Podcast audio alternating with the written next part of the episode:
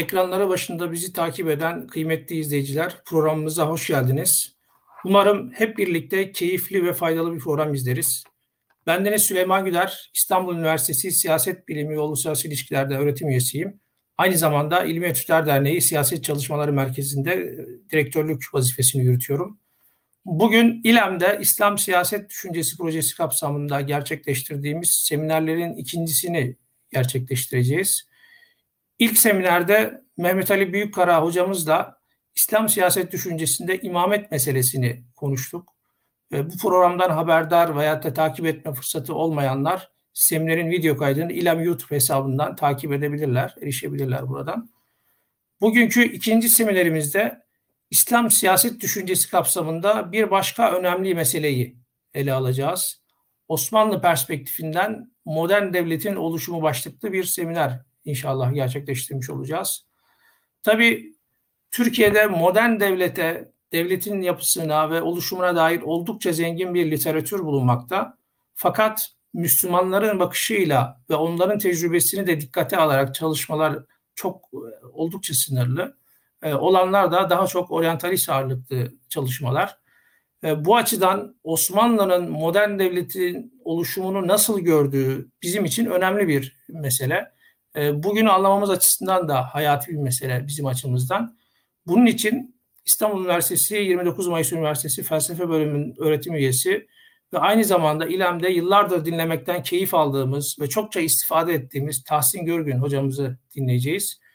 Bu toplantımızın tertip edilmesine Tahsin hocamızın geçtiğimiz aylarda çıkan Osmanlı Düşüncesi kitabı vesile oldu. Elbette kitap Osmanlı düşüncesini çok daha kapsamlı bir şekilde ele alıyor. Yani Osmanlı düşüncesinin ne olduğundan, nasıl ele, ele alınması gerektiğinden ve temellerine kadar çok kapsamlı bir çalışma. Ee, biz e, bu, bu oturumda daha çok kitabın e, önemli bahislerinden biri olan e, ve konuşmaya da adını veren Osmanlı perspektifinden modern devletin oluşumu kısmını büyük oranda ve bunun üzerinden konuşmamızı e, ilerleteceğiz. E, yine hocam uygun görürse ve vakit olursa da bu konuyla yine doğrudan alakası olan nizam-ı alem fikrine meselesine de e, hocamızın temas etmesini kendisine rica edeceğiz. Tahsin hocam hoş geldiniz programa. Teşrifiniz için çok teşekkür ediyoruz.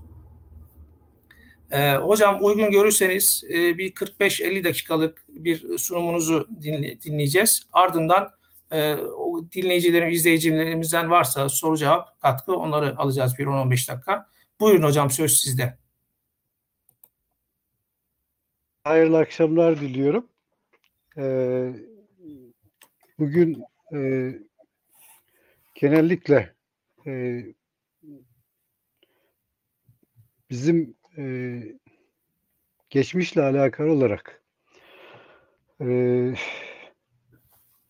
19. yüzyılda e, ortaya çıkmış, Batı Avrupa'da ortaya çıkmış olan ve sonrasında da bütün bir e, yer kürede e, etkin olmuş olan bir e, düşünme e, tarzı sebebiyle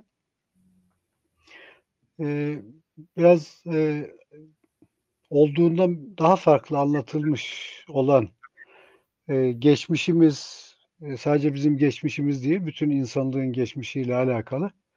E, onunla alakalı e, bir e, konuyu e, biraz daha yakından müzakere edeceğiz. Tabii genel konu şu, genel konu biliyorsunuz bugün genel olarak bütün bir düşünce tarihi, bilim tarihi, ekonomi tarihi, siyasi tarih, siyaset tarihi, bütün alanlara, hangi alanlara bakarsak bakalım, onların hepsinde bir Avrupa merkezli bir tavır var. E, bu Avrupa merkezli tavrın e, özelliği nedir? Kısaca e, işin özü e, bizim iyi, doğru ve güzel olarak bildiğimiz ne varsa e, bunları Batılıların icat ettiği e, varsayımı, kabulü, bu inanç, bu inanç bütün şeylerde var. Yani işte diyelim e, siyaset biliminin tarihini e, üniversitelerimizde e, takip ettiğinizde orada siyaset bilimi tamamen e, batıdaki siyaset düşüncesinin tarihi olarak anlatılıyor ve orada da e, batıda e, aslında e, tam da gerçekte olduğu şekilde değil.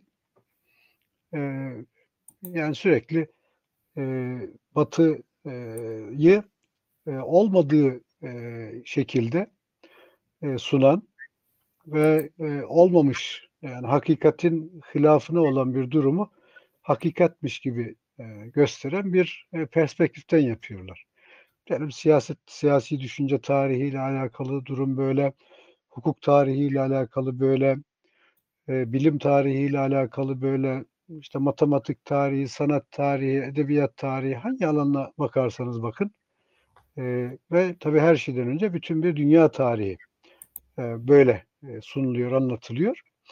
E, ama biz biraz e, daha yakından baktığımızda e, aslında e, zannedildiği gibi Batı'nın bütün bir dünya tarihinin, insanlığın tarihinin Batı merkezli olmadığını görüyoruz. Yani bu çok açık. Yani bütün bir dünya tarihi Batı merkezli değil. Mesela şu anda bile baktığımızda her ne kadar e, Batı Avrupalıların veya Batılıların e, dünya üzerinde e, tahakkuk etmiş olan bir hegemonyası var. O şartlarda yaşıyoruz biz. Yaşıyorduk daha doğrusu. Onu duk demek lazım artık. Geçmiş zamanla alakalı bir şey. E, bu e, eskiden e, yani yaklaşık bir 1850'lerden e, 1940'lara 40'ların sonuna kadar devam eden bir sürede Batı Avrupalıların dünya üzerinde bir hegemonyası oldu. Yaklaşık 100 yıl. Öyle çok fazla değil yani. Öyle abartacak bir şey yok. Sonrasında da yaklaşık bir İkinci Dünya Harbi'nden sonra da yaklaşık 1990'lara kadar Sovyetler Birliği ile Amerika Birleşik Devletleri'nin hegemonyasına maruz kaldı bütün dünya. Yani iki devletin hegemonyası söz konusuydu. E, sonrasında Sovyetler Birliği dağıldıktan sonra sanki böyle tek merkezli, e, Amerika merkezli bir dünya e, olacak gibi varsayım oldu ama böyle bir şey gerçekleşmedi biliyorsunuz şu anda. E, Amerika Birleşik Devletleri tabii ki çok büyük bir güç. E, ona kadar bir şüphe yok. İşte Avrupa Birliği'nin ekonomik bir gücü var. E, o da doğru. Ama yegane güçler onlar değil artık.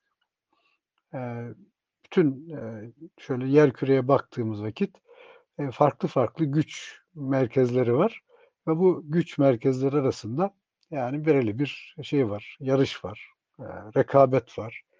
E, hatta zaman zaman kavgalar, çeşitli boyutlarda, çeşitli mertebelerde, mertebelerde gerçekleşen çatışmalar var. Dünya artık öyle Batılıların hegemonyası altında değil. Şimdi bu işin yani bu ne demek? Batı Avrupa'nın yerküre üzerinde kurduğu hegemonya 100 yıl sürdü. Buna biraz işte Sovyetler Birliği ve Amerika'nın e, hegemonyasını da eklerseniz bir 150 yıl kadar daha 150 yıl. Yani şu anda baktığımız vakit e, demek ki bu hegemonya dönemi bitti artık. Post-West dediğimiz bir dönemi yaşıyoruz. Yani Batı sonrası dönem. Bakın bu çok önemlidir.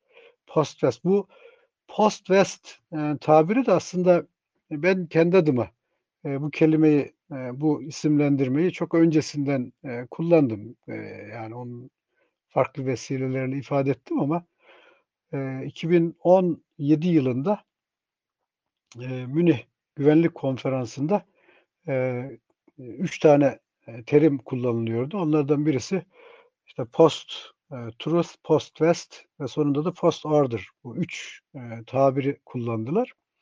Münih Güvenlik Konferansı'nda.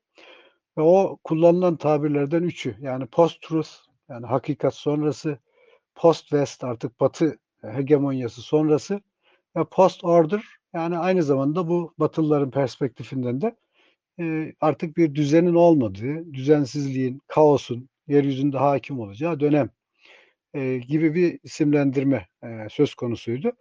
Yani post e, West'in tahakkuk ettiği konusunda bir şüphe yok. E, Post-truth tabii e, onu yani hakikat sonrası e, her ne kadar Batılılar için m, geçerli olsa da Batı dünyasında artık e, bir e, insanları aşan ve bağlayan bir hakikat olduğu düşüncesine kabul eden insan neredeyse yoktur. E, Batılılar için biz bunun yani post-truth'un gerçekleştiğini söyleyebiliriz. E, ama e, mesela Müslümanları e, düşünürseniz şayet e, biz Müslümanlar olarak e, bizim dışımızda bir hak ve hakikatin olduğunu kabul etmeden Müslüman olamayız zaten. E, dolayısıyla bizim için post-truth falan diye bir şey e, anlamlı değil. Ama biz e, hakikatle e, irtibat olma e, olduğumuza dair olan inancımızın gereğini yapmayla alakalı sıkıntılarımız var, engeller var, engellerimiz var, manialar var, e, problemler var. Biz bu maniaları, problemleri kavrayıp çözüp açtığımız vakit yani bizim açımızdan e, bir post-truth diye bir çağ, bir dönem zaten anlamlı değil. Zaten yaşamayacağız. Öyle bir şey söz konusu olmayacak. E, diğer taraftan da post order'la alakalı da yani düzen, yani kaosun olacağına dair beklentide bu Batılıların o kendi kendileriyle alakalı olarak oluşturdukları işte yeryüzündeki düzenin iyi ve güzel olan her şeyi biz kurduk, oluşturduk. Eğer biz geri çekilecek olursak yeryüzünde kaos çıkar gibi bir e, şeyleri var, e, beklentileri var. Bu beklentilerin de e, tarihi perspektifinden perspektiften bakıldığında e, çok da e, anlamlı olmadığını söyleyebiliriz. Neden?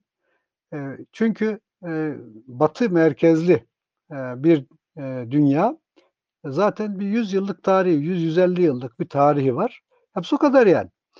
E, dolayısıyla e, demek ki 100-150 yıl öncesine gittiğimiz vakit, geriye gittiğimizde e, Batı Avrupa'da yaşayan insanların belirleyici olmadığı şartlarda insanlar yaşamış, varlıklarını sürdürmüşler, e, ilimler geliştirmişler, sanatlar geliştirmişler, şehirler kurmuşlar, yollar oluşturmuşlar, ticaret yapmışlar.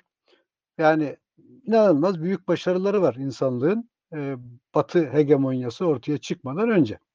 Yani demek ki e, bir gün Batılılar e, bir şekilde e, adım adım geri çekilip hatta e, dağılsalar, çözülseler, yok olsalar bile insanlık varlığını sürdürmeye devam edecek.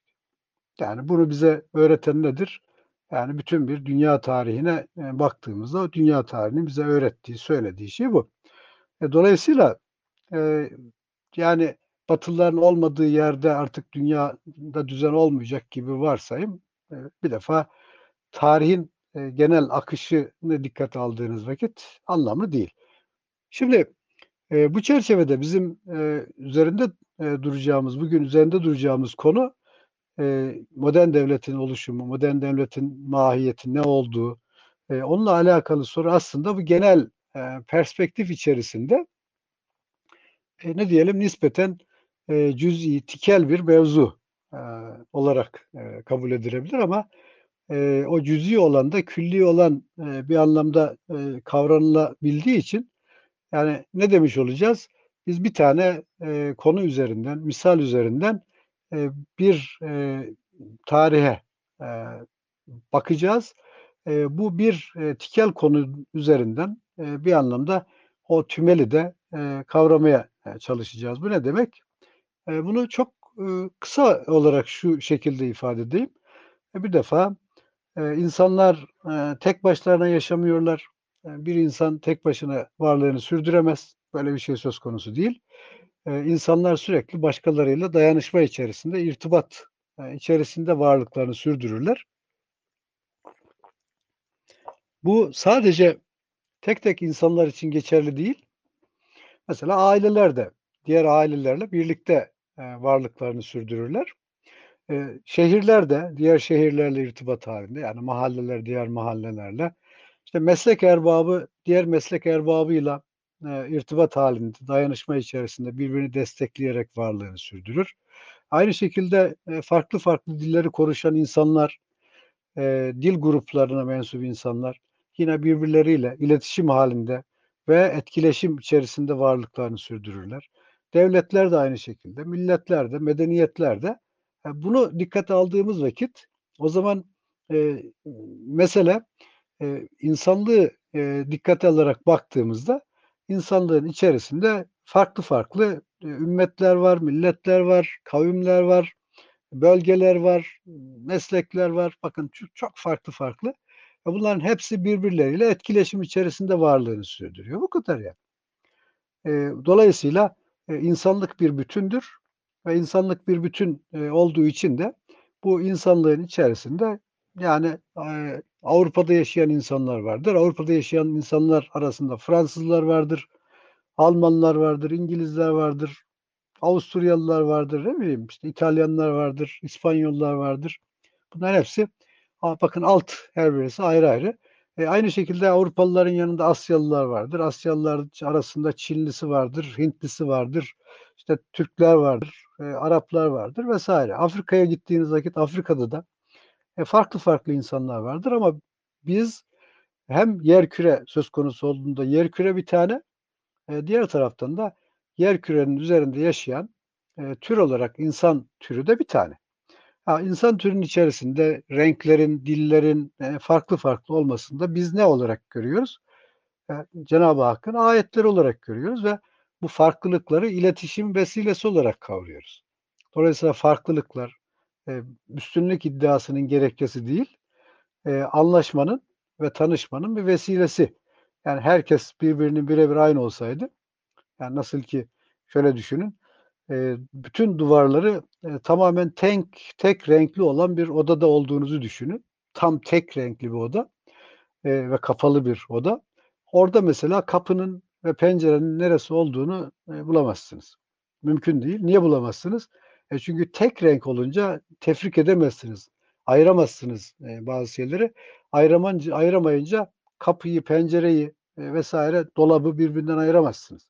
Öyledir yani. E, dolayısıyla o işte farklılıklar e, temayüz edip e, temayüzü e, gerçek temayüzün vesilesi olduğu için o temayüze bağlı olarak da temize esas teşkil ediyor. O temizin e, tahakkuku bilgi dediğimiz şey ortaya çıkarıyor ve e, karşılıklı bilişme, e, tanışma e, farklılıklar sayesinde anlamlı hale geliyor. Ama farklılıkları bir üstünlük gerekçesi olarak düşünmeye başladığınızda o tabii kendi içerisinde farklı bir fesadı e, ortaya çıkarıyor. Yani bizim perspektifimiz bu netice itibariyle. E, bunu e, dikkate alarak o zaman şunu bugün söylüyoruz.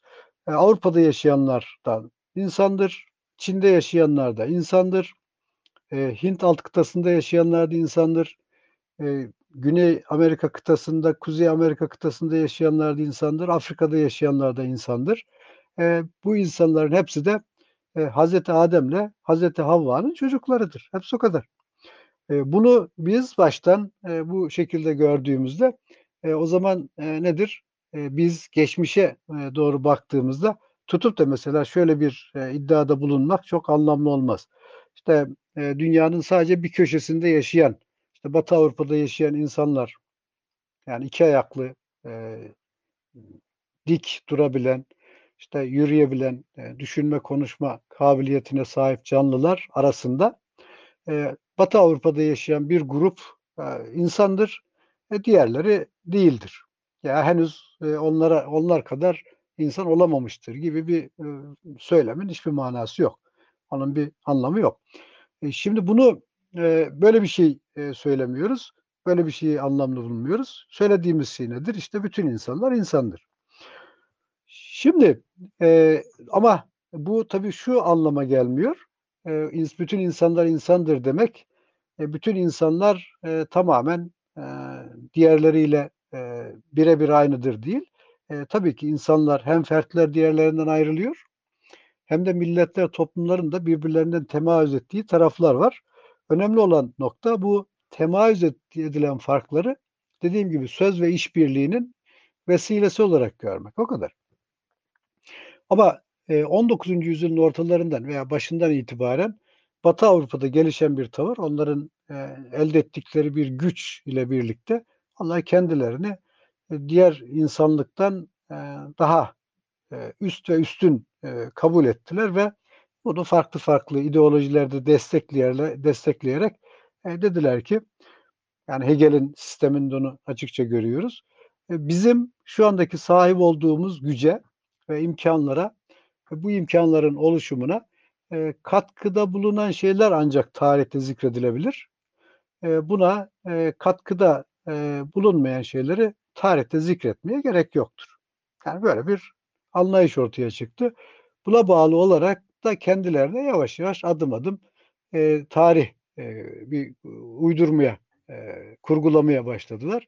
Bu kurgu içerisinde bir adım geriye gittiklerinde aydınlanma diye bir şey ortaya çıktı. Sonra bir adım geriye e, gittiler. E, orada e, Rönesans diye bir dönem e, icat ettiler 19. yüzyılda. E, ondan e, bir adım öncesinde aynı dönemlerde yaklaşık 3 aşağı 5 yukarı e, Hristiyanlık içerisinde ortaya çıkan hareketler var. Reform e, hareketleri. E, onları e, bir kenara kaydettiler. Sonra bir adım geriye gittiklerinde skolastik çıktı falan böyle geriye doğru gidildiğinde e, tuttular e, kendi şeylerine bağlı olarak işte bir ilk çağ, orta çağ, yeni çağ ayrımını uydurdular yine. E, 19. yüzyılın, e, 18. yüzyılın son çeyreği, 19. yüzyılın başında. E, bunları e, yaptıktan sonra öyle bir e, kurgu oluştu ki yani e, bütün bir dünya tarihi, insanlığın tarihi Batılıların e, tarihinden ibarettir. Ve biz e, bunu e, şeyler, o sömürge e, yapıları dediğim benim, yapılar vasıtasıyla da bütün bir e, insanlık e, neredeyse e, bu Batılıların oluşturduğu kurguyu e, hakikatmiş gibi e, öğrendi. Ama bugün baktığımızda biraz daha dediğim gibi örneği bu modern devletin e, oluşum sürecinde onu daha yakından göreceğiz. E, burada baktığımızda e, şunu göreceğiz aslında e, Batı Avrupa'da gördüğümüz gelişmeler tabii ki e, Batılıların çok özel katkısı gayretiyle e, teşekkül ediyor. Hiç o noktada bir şüphe yok. Ama e, işte e, şimdiye kadar veya son 100-150 yıl içerisinde anlatıldığı gibi bunun e, şeyde doğrudan doğruya the West invented itself diye bir ifade vardır. Yani Batı kendi kendisini yarattı, icat etti diye bir ifade. Bunu e, Richard Rorty, Amerikalı e, Amerikan filozofu Richard Rorty çok açık, güzel ifade eder. The West invented itself. Batı kendi kendisini yarattı, icat etti. E, bunu yaparken de yani en fazla e, şeyden Hristiyanlıktan, e, Roma kültüründen ve bir de e, Grek kültüründen e, istifade etti e, diye bir söylem e, söz konusu. E, bunu e, bu tabii e, bir taraftan bakıldığında çok da makul e, gözüken bir e, söylem gibi. Ama biraz e, yakından baktığımızda bunun e, çok da e, anlatıldığı kadar gerçekçi olmadığını görüyoruz. Zaten dediğim gibi e, biraz sonra bunu daha net olarak yakından e, en azından modern devletin oluşum süreciyle alakalı olarak konuşacağız. Şimdi modern devlet e, dediğimiz devlet ne zaman e, ortaya çıkmaya başladı? E, önce onunla alakalı e, bir e, tespitte bulunmamız lazım. E, modern devlet genellikle absolutizmle e, özdeşleştirilir, öyle kabul edilir. E, absolutizm yani mutlakiyetçi devlet e, 17. yüzyılın ilk yarısında e, oluştuğu kabul edilir. Ve bu 17. yüzyılın ilk yarısında da bunu oluşturan zat e, Kardinal Richelieu diye bir e, önemli bir e, zattır. Kendisi e, Fransız Katolik bir kardinal. Ve bu e, kardinalin e, üzerinde e, durduğu yani yaptığı e, bir şey var. E, yaptığı e, şey e, esas itibariyle e, 1600'lerin e, başında e, üç e, önemli e, işi başarıyor aslında e, Fransa'da Kardinal Richelieu. Bu üç e, önemli unsur e, bir merkezi bir e, bürokrasi oluşturuyor. E, ikinci olarak bir e, düzenli bir vergi sistemi oluşturuyor. Üçüncü olarak da düzenli bir ordu kuruyor. O zamana kadar Batı Avrupa'ya baktığınızda Batı Avrupa'da düzenli ordusu olan devlet yok. Düzenli bir bürokrasi olan devlet yok. Aynı şekilde düzenli bir vergi sistemine sahip olan herhangi bir devlet yok. Şimdi peki bunu yaparken nasıl e, yapıyor? Bu soruyu sorduğumuzda şimdiye kadarki genellikle anlatılan hikaye e, işte bu e, dönemlerde genellikle hukuki tarafla alakalı olarak özellikle Justinian'in hazırladığı ve uygulama fırsatı bulamadığı yasalar var. Öyle olduğu kabul ediliyor. Bu yasalar Bolonya'da bir zat tarafından bulunuyor. Sonra o Bolonya'da bulunan metinler üzerinde çalışarak e, yavaş yavaş e, hukuk denen şeyin ne olduğunu kendisi öğreniyor. Sonra orada okul kuruyor. Okul kurduktan sonra yavaş yavaş bütün bir e, Batı Avrupa'da e, Roma hukuku e, bu şekilde Justinian'in e, o yasaları üzerinden o yazdığı metinler, hazırladığı yasa metinleri üzerinden onların e, şeyiyle, e, incelenmesiyle e, öğreniliyor. Böyle bir e, şey var, bir hikaye var. E, tabii e, hukukun mahiyetinin ne olduğunu e, bilmediğiniz vakit buna inanabilirsiniz. Yani şunu söyleyeyim sadece size, hukuk e, bir yazılı metin değildir. Hukuk dediğiniz şey esas itibariyle hayatta e, kökeni olması lazım. Canlı bir şey olması lazım. Ve o canlı şeyi, canlı olanı siz ne yaparsınız? Bir üst dilde ifade edersiniz. Hukuk o şekilde olur. Başka şekilde olmaz yani. E, şimdi e, canlı kültürüne baktığınız vakit yani mevcut şeylerde de onu görebilirsiniz. E, mevcut e, siyaset, siyasi düşünce tarihi veya o e, siyasetin tarihiyle alakalı çalışmalara baktığınızda e, şunu hiçbirisi e, şey yapamaz, anlatamaz. Efendim bizim e, öncesinde şöyle bir devlet geleneği vardı. Bu devlet geleneği adım adım gelişe gelişe gelişe şöyle oldu diyemezler. E çünkü modern devlet öncesinde zaten e, Katolik kilisesi var ve Katolik kilisesinin otoritesinin dağıldığı bir dönem. E, sonrasında bakıyorsunuz aniden e, Fransa'da absolutist devlet dediğimiz devlet e, teşekkül ediyor. Bu absolutist devletin teşekkül etme şartlarını biraz yakından incelediğimizde ki orada Kardinal Richelieu çok önemli bir e, yerde e, duruyor. Kardinal Richelieu'nun e, birlikte çalıştığı isimler var, bir sürü isim. Ama onlardan belki en önemlisi Hugo Grotius. Hugo Grotius'un e, çok ilginç e, özelliklerinden birisi kendisi Soşinyanizm diye bir hareket var e, o dönemde.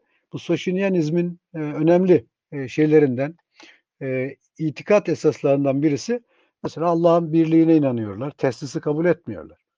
E, mesela içki içmeyi e, kötü olarak kabul ediyorlar. E, bunun yanında e, işte e, dünyayı imar etmeyi e, çok da gerekli bir şey olarak kabul ediyorlar. Dünyaya küskün, yabancı olmayı kabul etmiyorlar. E, diğer taraftan din adamı sınıfı, papazlığı vesaire kabul etmiyorlar. Şimdi bakarsanız yani bunlar öyle çok da e, bizim Müslümanlar olarak tanımadığımız şeyler değil. Ve bu Soşinyanizmin etkin olduğu 17. yüzyılda e, Osmanlı Devleti çok büyük bir güç. Diğer taraftan da o Hugo Grotius'un e, kendisi gençliğinde Arapça öğreniyor. E, diğer taraftan biraz daha yakından bakıyoruz mesela. E, bunların her birisinin belgelerini, metinlerini ben size gösterebilirim ama burası tabii ona uygun bir ortam olmadığı için sadece ana hatlarıyla bahsedebiliyorum. Mesela şeyin Kardinal Richelieu'nun kütüphanesini yakından incelediğinizde bakıyorsunuz orada diyelim Şerhü Siyeril Kebir'i de görüyorsunuz. Yani İmam Seraksi'nin Orta Asyalı çok önemli bir fakih ve Osmanlı Devleti'nin de e, uluslararası ilişkiler alanında e, dikkate aldığı temel ilkeleri içinde taşıyan e, bir eserdir Şerhü Siyeril Kebir. Ve Şerhü Siyeril Kebir'in Türkçe tercümesi de var. Böyle kalın, kocaman bir cilt olarak e, çevrilmiş. E, şeylerin, bütün o e, Osmanlı e, alimlerin, devlet adamlarının bildiği yani bir metin. Ona da hiçbir e, şüphe yok zaten. E, bu e, metin tabi sadece e, Türklerin elinde, Osmanlıların elinde olan bir metin değil. Kardinal Richelieu'nun kütüphanesini incelediğimizde orada bulunan yüzlerce e, hukukla alakalı, e, devlet yönetimiyle alakalı ağırlıklı olarak Türkçe metnin yanında e, bu metinlerin de orada e, olduğunu görüyoruz. Yani bugün e, Bibliotek Nasyonel'in e, Kardinal Richelieu ile ilgili bölümüne baktığınız vakit e, orada bu e, şeylerle e, bu metinleri orada bulabilirsiniz. Yani gidip orada çalışma yapmak mümkün. Eee, ve, eee, diğer taraftan da, eee, o günkü şartlarda, eee, Batı Avrupa'da çok yaygın bir, eee, Arapça eğitimi var. Eee, Arapça, eee, bilen insanların özellikle aydınlar arasında, eee, oranı çok çok yüksek. Yani mesela, eee, çok çeşitli okullarda bunlardan birisi mesela İngiltere'de Westminster School'a gidiyorsunuz, bakıyorsunuz John Locke'un da okuduğu, eee, okul. Eee, o, eee, okulda, eee, öğrenciler normal müfredatın içerisinde, eee, Arapça da öğreniyorlar ve, eee, bu Arapça öğrendikten sonra Batı Avrupa'da, eee, sadece Arapça kitaplar, eee, okunulmuyor, aynı zamanda çok ciddi bir şekilde Arapça matbuat da var. Arapça eserler basılıyor, neşrediliyor ve, eee, bunlar arasında tabii özellikle, eee, İslam, eee, siyaset düşüncesi, hukuk düşüncesiyle alakalı, eee, o konulardan da çok, eee, fazlaca, eee, o metinlerin ellerinde olduğunu görüyoruz. Fakat ilginç olan taraf şurası, eee, çok çeşitli metinlerde, eee, çok ciddi bir şekilde, eee, Osmanlı devlet düzeni, Osmanlı'daki hukuk düzeniyle, eee, alakalı, eee, çok önemli, eee, şeyler olsa da, eee, çok önemli eee, atıflar, eee, olsa da, eee, bu atıflar daha çok kitaplara, eee, olmaktan daha çok Osmanlı Devleti'nde, eee, işlerin nasıl, eee, yürüdüğüne, eee, yürüdüğüyle alakalı. Eee, dolayısıyla, eee, o, eee, dönemde ki, eee, özellikle şeyde, eee, çok farklı farklı metinlerde görüyorsunuz. Mesela, eee, Boccalini diye çok önemli bir, eee, İtalyan, eee, siyaset teorisyeni var. Bu Rönesans döneminin önemli, eee, siyaset teorisyeni. Eee, onun, eee, eserlerinde, eee, çok ciddi, eee, şekilde Osmanlı Devleti'ne atıflar var. E, mesela daha 16. yüzyılın başlarında, 17. yüzyıla gelmeden, eee, Martin Luther'in, metinlerinde, eee, Osmanlı devlet düzeninin ihtişamıyla alakalı çok ciddi ciddi atıflar var. Eee, diğer taraftan mesela Erasmus, eee, Rotterdam'da Erasmus'u Erasmus'un metinlerinde mesela onun, eee, mahrem, eee, görü konuşmalar dediği metinlerini falan incelediğinizde oralarda hem Müslümanların, Türklerin inançları ile alakalı, eee, hem devlet, eee, düzeni yönetimiyle alakalı çok önemli, eee, atıflar var. Benzer bir şey mesela yine 16. yüzyılın çok önemli isimlerinden birisi olan, eee, Jean Bodin'in, eee, şeyle alakalı, hükü şeyde Cumhuriyet üzerine 6 kitabı, eee, var. O 6 kitabı yakından incelediğinizde orada suverenite, eee, kavramını, eee, ele alıp incelerken, eee, orada suvereniteyi siz, eee, sultan olarak, eee, düşünürseniz, yani suverenite, eee, yani hakimiyet, egemenlik, eee, bu, eee, egemenlik, eee, kavramının, eee, Türkçedeki adı aslında şeydir, sultandır ve sultadır. Sulta ve sultan. E, bu sulta ve sultanı siz, eee, Batı dillerine çevirdiğinizde, eee, ne oluyor? Eee, orada doğrudan doğruya suveren ve suverenite, eee, kavramları çıkıyor karşınıza. E, dolayısıyla modern devletin önemli teorisyenlerinden birisi olan Jean Bodin'in bu Cumhuriyet üzerine 6 kitabını incelediğinizde, eee, orada, eee, şey nedir, egemen nedir, egemen kimdir, eee, sorusunu, eee, sorarken bu sorunu cevaplarken, eee, esas itibariyle Osmanlı Devleti'ne bakarak konuştuğunu, eee, çok rahat, eee, bugün, eee, söyleyebiliriz. Benzer bir durum, işte, bir adım, geriye gittiğimizde, özellikle Machiavelli, söz konusu olduğunda karşımıza çıkar. Eee, Machiavelli'nin temel olarak biliyorsunuz Machiavellizm diye daha sonra da o hikmet-i hükümet kavramı adı altında raison eee, adı altında kullanılmaya devam edilecek. Hi eee, şeyin Machiavelli'nin, eee, Hükümdar, isimli eserinde ama onun dışında başka metinleri de var tabii. O metinleri de yakından incelediğinizde orada şöyle bir ilkeyi ön plana çıkardığını görebilirsiniz. Esas itibariyle, eee, şeyde iktidar meselesi, eee, iktidarda kalmak veya iktidara gelmek, esas itibariyle nedir? Bir amaçtır. Bu amacı, eee, tahakkuk ettirmek için bütün araçlar meşrudur. Şi ve bu, eee, ne anlama gelir? Esas itibariyle siyasetin bir hile, eee, alanı olduğu gibi bir, eee, anlayışı, eee, eee, işaret eder, gösterir. Şimdi işin ilginç tarafı şu, biraz önce bahsettiğim Seraksi'nin e, Şerh-i Siyeril Kebir'ini okuyacak olursanız orada da e, hilenin e, ilke e, olarak kabul edildiği bir alan vardır. O nedir? E, o dış siyaset alanıdır ve uluslararası ilişkiler ve özellikle savaş e, hukuku söz konusu olduğunda, savaş söz konusu olduğunda e, savaşta hilenin e, caiz hatta yerine göre gerekli olduğu e, kabul edilir.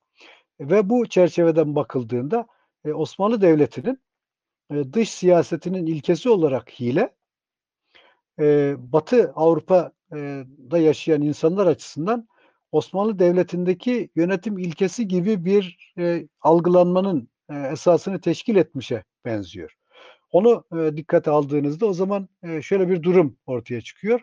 E, Osmanlı Devleti gücünü ve başarısını neye medyun? E, işte e, kendi gücünü e, muhafaza etmek için e, Batı Avrupalılarla ilişkileri içerisinde her yolu e, meşru olarak kabul etmesi. E, bunu tabii bir taraftan bakıldığında Batı Avrupalılar hem ilkesizlik, ahlaksızlık olarak kabul ediyorlar. Ahlaki ilkelere riayet etmeyen bir siyaset gibi kabul ediyorlar. Ama bunu aynı zamanda bir başarı esası olarak da görüyorlar. Yani siz başarılı olacaksanız siyaset alanında güç elde etmek ve gücü muhafaza etmek için e, o zaman herhangi bir e, orada e, bütün şeyleri, araçları, her şeyi araç olarak araç haline getirip e, kullanmanız lazım, kullanabilmeniz lazım ve bunu e, kullanırken de e, esas üst ilke e, gücü e, elde etmek ve muhafaza etmek e, olacak. E, gücü elde etmek ve muhafaza etmek e, dediğiniz şeyde e, esas itibariyle işte o e, suverenite dediğimiz şeyle bağlantılı olarak ortaya çıkıyor. Bunu mesela e, şeyle bağlantılı olarak e, daha sonra özellikle 17. yüzyılın e, ortalarında e, yazılmış olan bir metin olarak e, Thomas Hobbes'un Leviathan'ını bu perspektiften okumaya e, yöneldiğinizde o zaman şunu görüyorsunuz. Mesela şeyin 1601 yılında olması lazımdı. E, Boccaglini'nin devlet yönetimi e, ile alakalı olarak Osmanlı Devleti'ni anlatırken Osmanlı Devleti'ni öyle bir şekilde anlatıyor ki diyor tam diyor şey e, Osmanlı Devleti çok farklı farklı unsurları bir e, bütünün parçası olarak e, bir araya getirip onu e, etkin bir şekilde kullanma başarısını gösterir diyor Osmanlı Devleti için ve bir saat gibi muhteşem bir şekilde işler bu düzen diyor. Ve bu e, şeyin e, dikkatlice okuyacak olursanız e, özellikle e, Thomas Hobbes'un Leviathan'ını Thomas Hobbes'un Leviathan'ı böyle bir şeydir. Yani çok farklı farklı unsurları nasıl bir araya getirip e, onları birbiriyle dayanışma içerisinde etkin kılacaksınız sorusunun cevabını vermeye çalışır Leviathan'da e, Thomas Hobbes ve Thomas Hobbes'un e, ufkunda bulunan e, o gerçek e, devlet tam da olması gerektiği haliyle devlet e, Osmanlı Devleti'dir ve Osmanlı Devleti'ne bakarak aslında bütün bir e, sistemini kurar. E, burada tabii temel e, unsurlardan birisi şu, e, şeyde e, Osmanlı Devleti'ni e, dışarıdan bakıldığında farklı farklı unsurları e, gücü muhafaza etmek ve elde etmek ve muhafaza etmek, sürdürmek için kullandığına dair görüş işte bizim modern devlet dediğimiz, modern siyaset dediğimiz siyasetin de e, esasını e, oluşturuyor. E, bu tabii e, bunu adım adım e, her birisini adım adım e, takip etmek, konuşmak lazım. Mesela bu çerçevede e, karşımıza çıkan önemli kavramlardan birisi nedir? E, konsensus dediğimiz bir e, kavram vardır. Yani mümkün mertebe konsensus veya işte toplum sözleşmesi e, adı e, altında e, o kullanılan bir yani çokça e, hep bildiğimiz kullandığımız bir tabir vardır. Konsensus ve toplum sözleşmesi. Şimdi şeye bakarsanız e, bütün bir e, İslam e, Osmanlı toplumunda e, meseleler ele alınırken iki tane kavram genellikle çok fazla ön plana çıkar. Onlardan birisi icma, öbürü de cumhur görüşü. Yani e, diyelim fıkıhta bir mesele ele alınırken e, fıkıhta e, en sağlam e, gerekçelerden birisi nedir? Cumhurun görüşüdür. Ondan daha sağlamı e, tabii ki icmadır. Eğer bir konuda ümmetin icma ettiği e, biliniyorsa, o konuda bir bilgi varsa e, o zaten geçerliliğin e, şeyidir, e, esasını, en üst formunu e, ort- oluşturur. Dolayısıyla e, bakın konsensus ve cumhurun e, görüşü, e, çoğunluğun e, görüşü dediğimiz şey e, bizim e, fıkıh kitaplarında ve genel olarak da siyaset, idare ile alakalı tedbirler vesaire alınırken en üst e, perspektiften bakıldığında yani biraz e, mesafe olarak bakıldığında bizim e, çok rahat bir şekilde görebildiğimiz şeyler. Biz bunları nerede takip ediyoruz? Bir taraftan o e, toplum sözleşmesi ile alakalı e, yaklaşımları hem e, Hobbes'ta ve bir adım sonrasında yavaş yavaş e, tabii ki John Locke'da e, görüyoruz. Bu adım adım e, şeye geçiyor. E, Jean-Jacques Rousseau ve Kant ve sonrasında devam ediyor tabii. E, şimdi bunları e, dikkate aldığımızda da işin bir tarafı tabii bu. O işin teorik e, söylemlerle alakalı kısmını bu perspektiften o boşlukları doldurup devam edebiliriz yani. Şimdi diğer bir turu e, kısım doğrudan doğruya hukukun bizzat kendisiyle alakalı. Hukuk nasıl olacak? Yani hukuku biz nasıl e, düzenleyeceğiz? E, öncesinde ne var? Öncesinde işte e, kanon var. Kanon dediğimiz şey kilisenin kanonu var.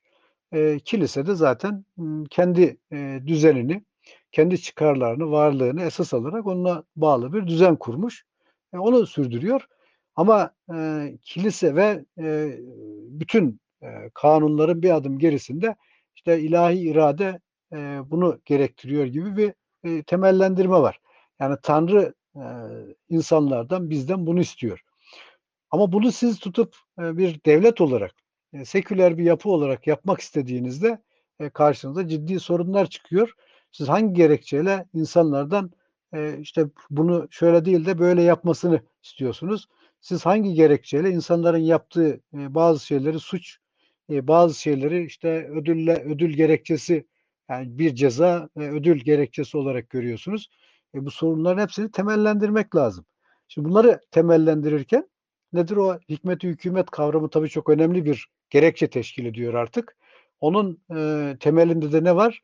E, esas itibariyle devletin yani süveren bir insanın e, varlığının e, diğer insanların e, sahip olduğu refahın ve imkanların esasında olması düşüncesi. Şimdi bu e, düşünce yakından baktığınızda Osmanlı Devleti'nde e, padişahtan ve sultandan bahseden metinlerde çok açıktır yani. Yani onlardan birisi işte Mercimek Ahmet'in e, ifadesi. Mercimek Ahmet 15. yüzyılda çok açık bir şekilde diyor ki e, bu şey e, bu padişahı cihan e, şeydir e, mürde alemin cismine ruhtur diyor mesela. Alemin ruhu, kainatın ruhu olarak e, görüyor. Sultanı bizzat padişahın kendisini. Biz bu isimlendirmeyi aynen nerede göreceğiz? E, Hegel'de göreceğiz daha sonra. Ama düşünce olarak zaten bu e, şeydeki alemdeki yani insanların refahının ve varlığının belli bir düzen içerisinde yaşamanın yaşamasının esası e, olarak e, şeyi otoriteyi veya otoriteyi değil suvereni ve suvereniteyi e, görmek zaten 17. yüzyıl e, düşüncesinde ve özellikle de Thomas Hobbes'ta onu çok açık e, görüyoruz. Şimdi tabii diğer taraf o e, kanunlarla alakalı kısım e, söz konusu olduğunda e, kilisenin e, düzenine insanların itirazı var. Niye? E, kilisenin düzeni en azından iki noktada e, insan tabiatıyla uyuşmuyor. Onlardan birisi nedir? E, cinselliğe bakış e, söz konusu olduğunda e, cinselliği kötü olarak görüyorlar açıkça yani o şey yok. Yani çok açık bir şekilde kötü. E, evlilik mesela sadece e, zaruri kötü gibi değerlendiriliyor. E, bu dünyada e, yani şey bir şekilde e, ne diyelim e, bir e, lezzet alarak yaşamayı e, bir e, şey olarak e, bir kötülük alameti olarak e, kabul eden bir tavır var kilisede. E, halbuki e, bu alemde e, yer kürede gördüğümüz şeylere bakarsak e, bu şeyler e, bizim e, zevklerimize de hitap eden. E, dolayısıyla e, bunların hepsinin nimet olarak verildiğini e, dikkate aldığımızda e, Cenab-ı Hakk'ın verdiği nimetlerden e, telezzüz etmek, nin e, kötü olan tarafı ne olabilir yani? E, nedir? Orada kötü olan taraf o nimetin sahibiyle irtibat noktasında şükranda, şükürde eksik kalmak. O sorun olabilir. Şimdi Müslümanların perspektifi bu. Yani e, şeyde Peygamber Efendimizin e, baktığınız vakit ne diyor? Sizin e, yani e, bana dünyanızdan üç şey sevdirildi diyor. E, bunlardan birisi işte güzel koku, namaz ve e, kadınlar diyor. Şimdi bu ne demek? İşte kadınların kötü görülmesi, efendim cinselliğin kötü görülmesi falan böyle bir şeyler söz konusu değil. E, Cenab-ı Hakk'ın insanlara verdiği bütün imkanları ölçü içerisinde, o yine ilahi ölçüler içerisinde e, onları etkin kılmak, kullanmak ibadet olarak tanımlanmış zaten. Böyle bir şey. Ve bakıyorlar Müslümanların bütün bir hayat düzenine, hukukuna e, kiliseyle e, kabili kıyas değil, insan tabiatına uygun. Yani insan tabiatında olan hiçbir şeyi ihmal etmiyor. Önüne bir engel teşkil etmiyor. Ne ne yapıyor? Sadece insana da e, insanın sahip olduğu imkanları tanzim ederek onun daha böyle neşvi nema bulmasının yollarını açıyor. Yani o dinin sağladığı imkanlar bu. İslamiyet'in. Öyle olunca Hristiyanlığı insanlar, aydınlar terk ediyor ve bu çerçevede de tabii din e, ve tabii hukuk e, kavramları e, ön plana çıkıyor tabii bu çerçevede. Her ne kadar e, özellikle. Thomas'ın e, şeysinde Summa Theologica'sında çok cüzi bir 5-6 sayfalık bir bölüm var. Orada tabii teoloji ile alakalı, tabii hukukla alakalı bir bölüm olsa da o orada bir bölüm olarak kalıyor ve zaten e, onun çok fazla da bir e, ehemmiyeti yok. E, tabii oradan o hareketle de bir hukuk sistemi oluşturmanız falan zaten mümkün değil. Ama baktığınız vakit Hugo Grotius gibi, e, şeyde e, Pufendorf gibi daha çok sayıda insanlar var Batı Avrupa'da. Bu insanların hemen hepsinin ortak özellikleri İslam kültürüne, e, İslam hukuk kültürüne de vakıf olmaları. Ellerinde bütün kitaplar var zaten. E, onları biliyorlar. Onlardan da istifade ederek bu insanlar adım adım yavaş yavaş e, tabii hukuk adı altında yani İslam e, fıkhının sağladığı imkanları yavaş yavaş dönüştürerek o günkü kendi şartlarını da uyarlayarak e, onu bir e, şeyde tabii hukuk sistemi adı altında kurduklarını e, görüyoruz. Yavaş yavaş, adım adım. E, bu e, çerçevede yani Batı Avrupa'da yaşayan insanların e, İslam kültürüne özellikle Osmanlı e, kültüründen e, hukuk e, anlamında da e, istifade ederek e, kendi e, düzenlerini hukuk alanında da tahakkuk ettirmeye yöneldiklerini görüyoruz. Bunların tabii ki adım adım her birisini e, takip etmek lazım. Şimdi te, peki temel sorun nerede? Şimdi ilginç olan nokta şu. E, diyelim 10 e, şu kadarını da e, ifade edeyim. Şöyle bakalım vaktimiz herhalde bir 10 dakika kadar daha e, şey yapayım. E, e, bahsedeyim bu konudan. Sonra sorular vesaire olursa e, o soruları e, cevaplayarak devam edelim. Şimdi ilginç olan nokta e, Batı Avrupa'da yaşayan insanlar hem e, siyaseti hem e, şeyi e, o suvereniteyi hem de hukuku temellendirirken genellikle e, deist bir tavırları var. Yani e, kainatı bir tanrının yarattığını ve yönettiğini kabul ediyorlar. E, ve kainatta iki tane kanunun e, cari olduğunu, bu bunlardan birisinin doğrudan doğruya tabiatta cereyan ettiğini, diğerde de insan e, topluluklarında tahakkuk ettiğini kabul ediyorlar. Dolayısıyla ilahi yasaları keşfetmenin yolu diyorlar. E, bir taraftan tabiatı, öbür taraftan da insan tabiatını e, e, keşfetmek. Biz insan tabiatını ve e, işte fizik, fiziki manada tabiatı araştırıp oradaki düzenin ilkelerini ortaya çıkardığımızda e, Tanrı'nın iradesinin, e, Tanrı'nın kanunlarının neler olduğunu da keşfetmiş olacağız. Peki insan tabiatını nerede keşfedeceğiz? E, bu sorunun cevabını şu şekilde veriyorlar. Bir taraftan e, insanın iç dünyasını daha yakından inceleyeceğiz ki bu özellikle e, Fransız nas, e, rasyonalizminin e, girdiği yol biraz bu yönde. Kartezyen tavır dediğimiz tavır daha çok bu yönde gelişiyor. E, bir de ikinci bir e, şey var. biz daha çok diyorlar insanların kendi aralarındaki ilişkilerini e, dikkate alacağız. Bu ilişkiler yaşayan e, yatay ve dikey olarak araştırma konusu olması lazım. Yatay e, araştırma derken şu anda yer kürede yaşayan insanlar nasıl yaşıyorlar? Biz onları inceleyelim diyorlar. Bu konuda eğer e, merak ederseniz e, şeyin Batı düşüncesinde büyük değişme diye Paul Hazar'ın e, bir eseri var. Paul Hazar. E, Paul Hazar'ın Batı düşüncesinde büyük değişme. Rahmetli Erol Güngör tarafından tercüme edildi. E, yani o e, kitabı okursanız özellikle ilk bölümlerini e, 1680'lerden 1715'e kadar yaklaşık ki bir dönem 30-35 yıllık bir dönemi inceler. E, o dönemde insanların bu söylediğim manada nasıl insan tabiatını keşfetmek için nasıl yer küreye dağılıp çok farklı farklı bölgeleri gezerek e, oralarda farklı farklı farklı bölgelerde yaşayan insanların e, nasıl yaşadıklarını tespit ettiklerini ve bunun üzerinden de e, Batı Avrupa'daki özellikle Hristiyanlıkla alakalı hem inançların hem pratiklerin nasıl relativize edildiğini ve buna bağlı olarak insanların kendi akıllarını kullanarak işte neleri e, ortaya koymaya çalıştıklarını çok güzel anlatır. Öyle söyleyeyim.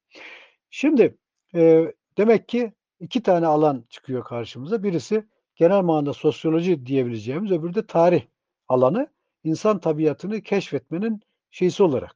E, insan tabiatı nedir e, sorusunu cevaplarken Batı Avrupa'daki insanların baktığı alanlar olarak karşımıza çıkıyor. Tabii bu insanların e, derken de ilk sırada tabii ki e, İslam dünyası ve özellikle Osmanlı dünyası var. Şu kadarını söyleyeyim arkadaşlar. Bakın bu konular çok e, kesinlikle çok çalışılacak daha önümüzdeki yıllarda çok araştırma projeleri yapacağız, yapılması lazım bu konularda. Şu, şu kadarını söyleyeyim size. E, 14. yüzyılın ortalarından veya başlarından 18. 19. yüzyılın başına kadar e, Batı Avrupalılardan Osmanlı dünyasına e, seyahat için gidip e, veya bir şekilde irtibatlar kurup oralarda bulunup bulunduktan sonra oralarla ilgili intibalarını yazan e, insanlar var.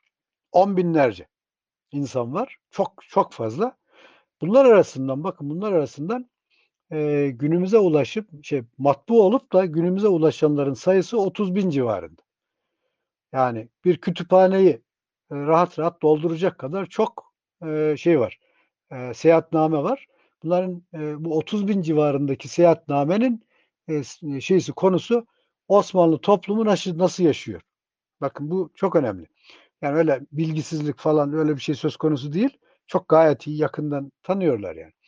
E, dolayısıyla diğer bölgelerde insanlar nasıl yaşıyor sorusunu daki o sorusunun cevabını verirken ilk baktıkları bölge özellikle Osmanlı Devleti'nin etkin olduğu bölge biraz daha genişlettiğinizde de Müslümanların yaşadığı geniş bölge İran'ı ve e, Orta Asya'yı hatta şeyi Hindistan'ı e, birlikte düşünmek lazım.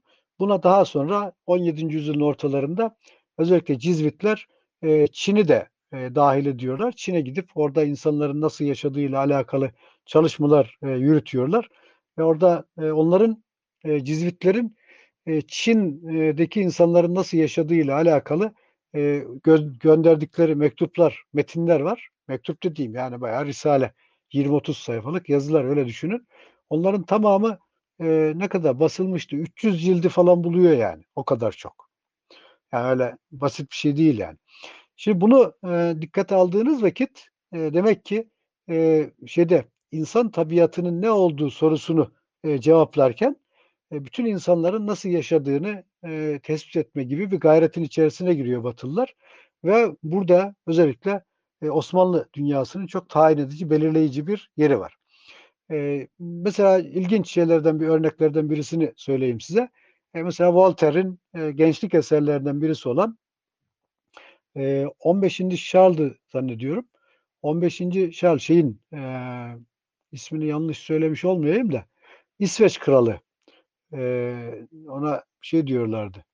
İsveç kralı iken savaşı kaybediyor e, ve Osmanlı Devleti'ne sığınıyor.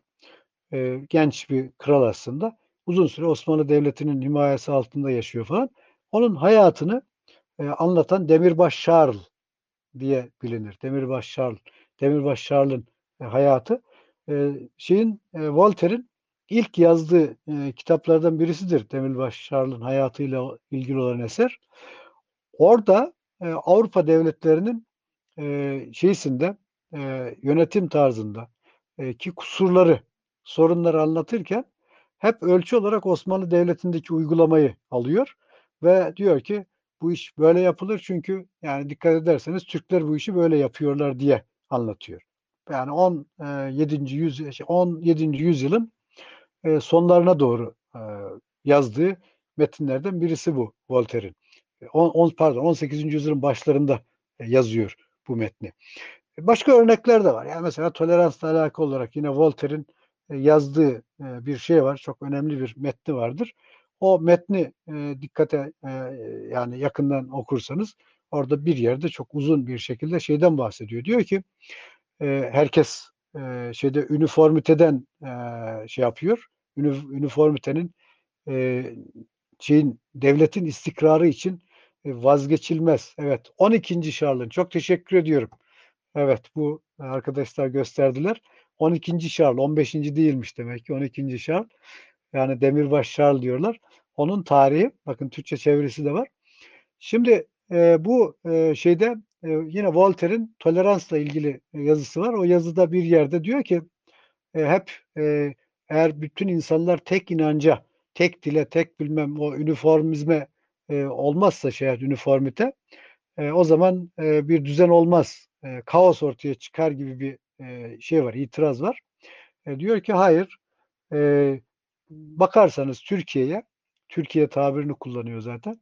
Türkiye'ye bakarsanız Osmanlı Devleti orada diyor 40'ın üzerinde e, din e, mensubu yaşıyor e, ve e, barış içerisinde, huzur içerisinde yaşıyor. Refahları da gayet güzel. Yani dolayısıyla e, şeydeki farklı farklı e, din ve e, işte farklı farklı kültür gruplarının e, varlığı kaos nedeni olmak zorunda değil. Önemli olan e, onların e, birbirlerine düşmanlık yapmayacağı şartları oluşturmak. Yani bu kadar. E, yani böyle şeyler de var. E, argümanlar. Bunları çok fazla yani ben sadece örnekler e, söylüyorum size. E, şimdi ama işin ilginç tarafı e, şeyle birlikte e, 19. yüzyılın e, sonuna e, gelindiğinde e, bu deist yaklaşım e, artık terk ediliyor. Mesela Hegel'in veya Fichte'nin e, üzerinde durduğu bir yaklaşım var. Diyorlar ki e, mesela Kant tabii çok önemli.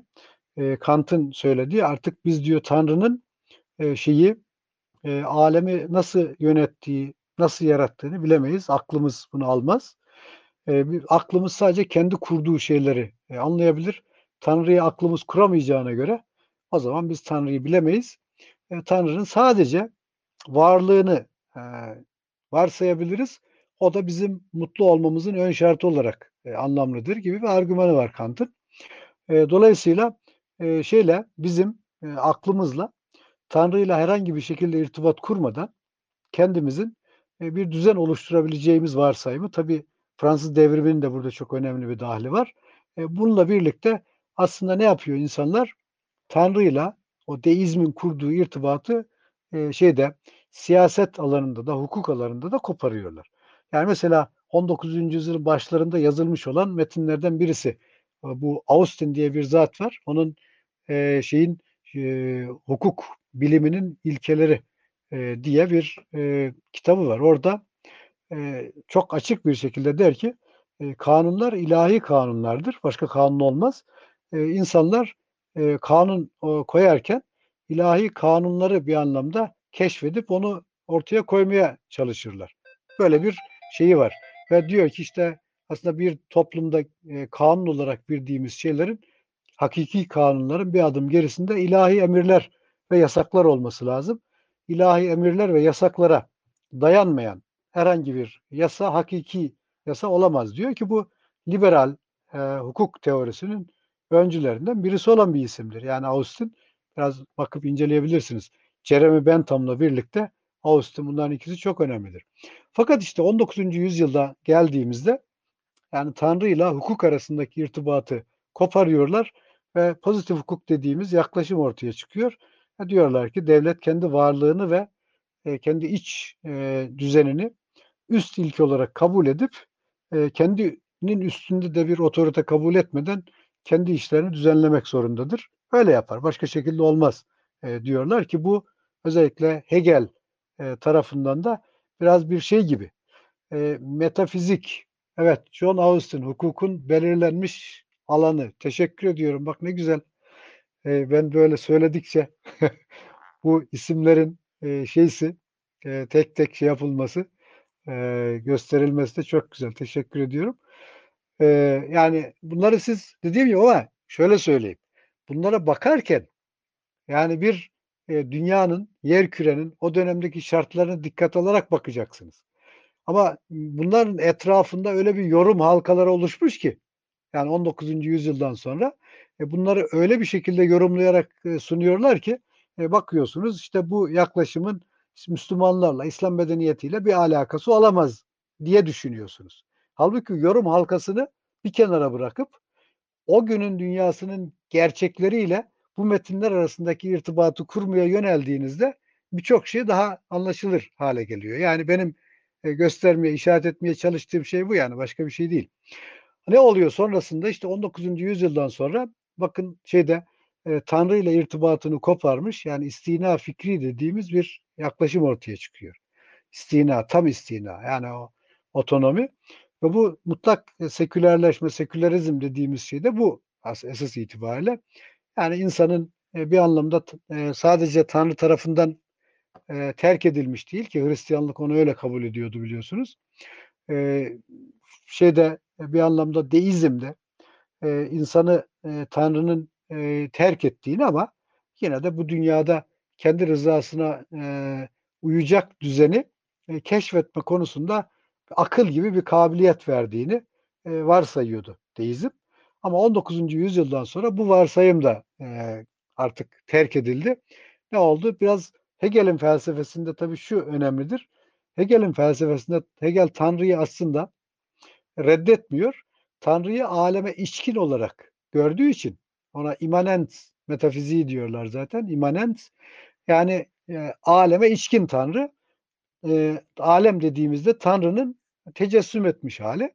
E, bu tecessüm etmiş halinin de en üst formu da devlet. E, o zaman e, Hegel perspektifinden baktığınızda Tanrı'nın iradesiyle devletin kanunları örtüşüyor birebir. Bu kadar. Yani o zaman siz diyelim Prusya'da yaşıyorsunuz. Hegel zaten orada yaşıyor. E, Hegel açısından e, ilahi kanunlar, yasalar nedir? Prusya devletinin yasalarıdır. O kadar. Açık yani. Birebir. Bunu bütün o zitlich kayıtla vesaire ahlakilik falan o tabirleri kullanıyor. Onları dikkatlice okursanız çok net görürsünüz. Şimdi bu diyelim e, Almanya'da böyle de başka yerde farklı mı? Başka yerde de farklı değil. İngiltere'deki düzeni de o şekilde düşüneceksiniz. Fransa'daki düzeni de o şekilde düşüneceksiniz. Yani o illa Tanrı'yla irtibatını kurarsınız, kurmazsınız ayrı bir şey. Diyeceksiniz ki yani şeyde e, milli irade diye bir şey vardır. Bu milli iradenin üzerinde herhangi bir e, otorite yoktur. E, bir devlet kendisi en büyük, e, en üstün varlıktır.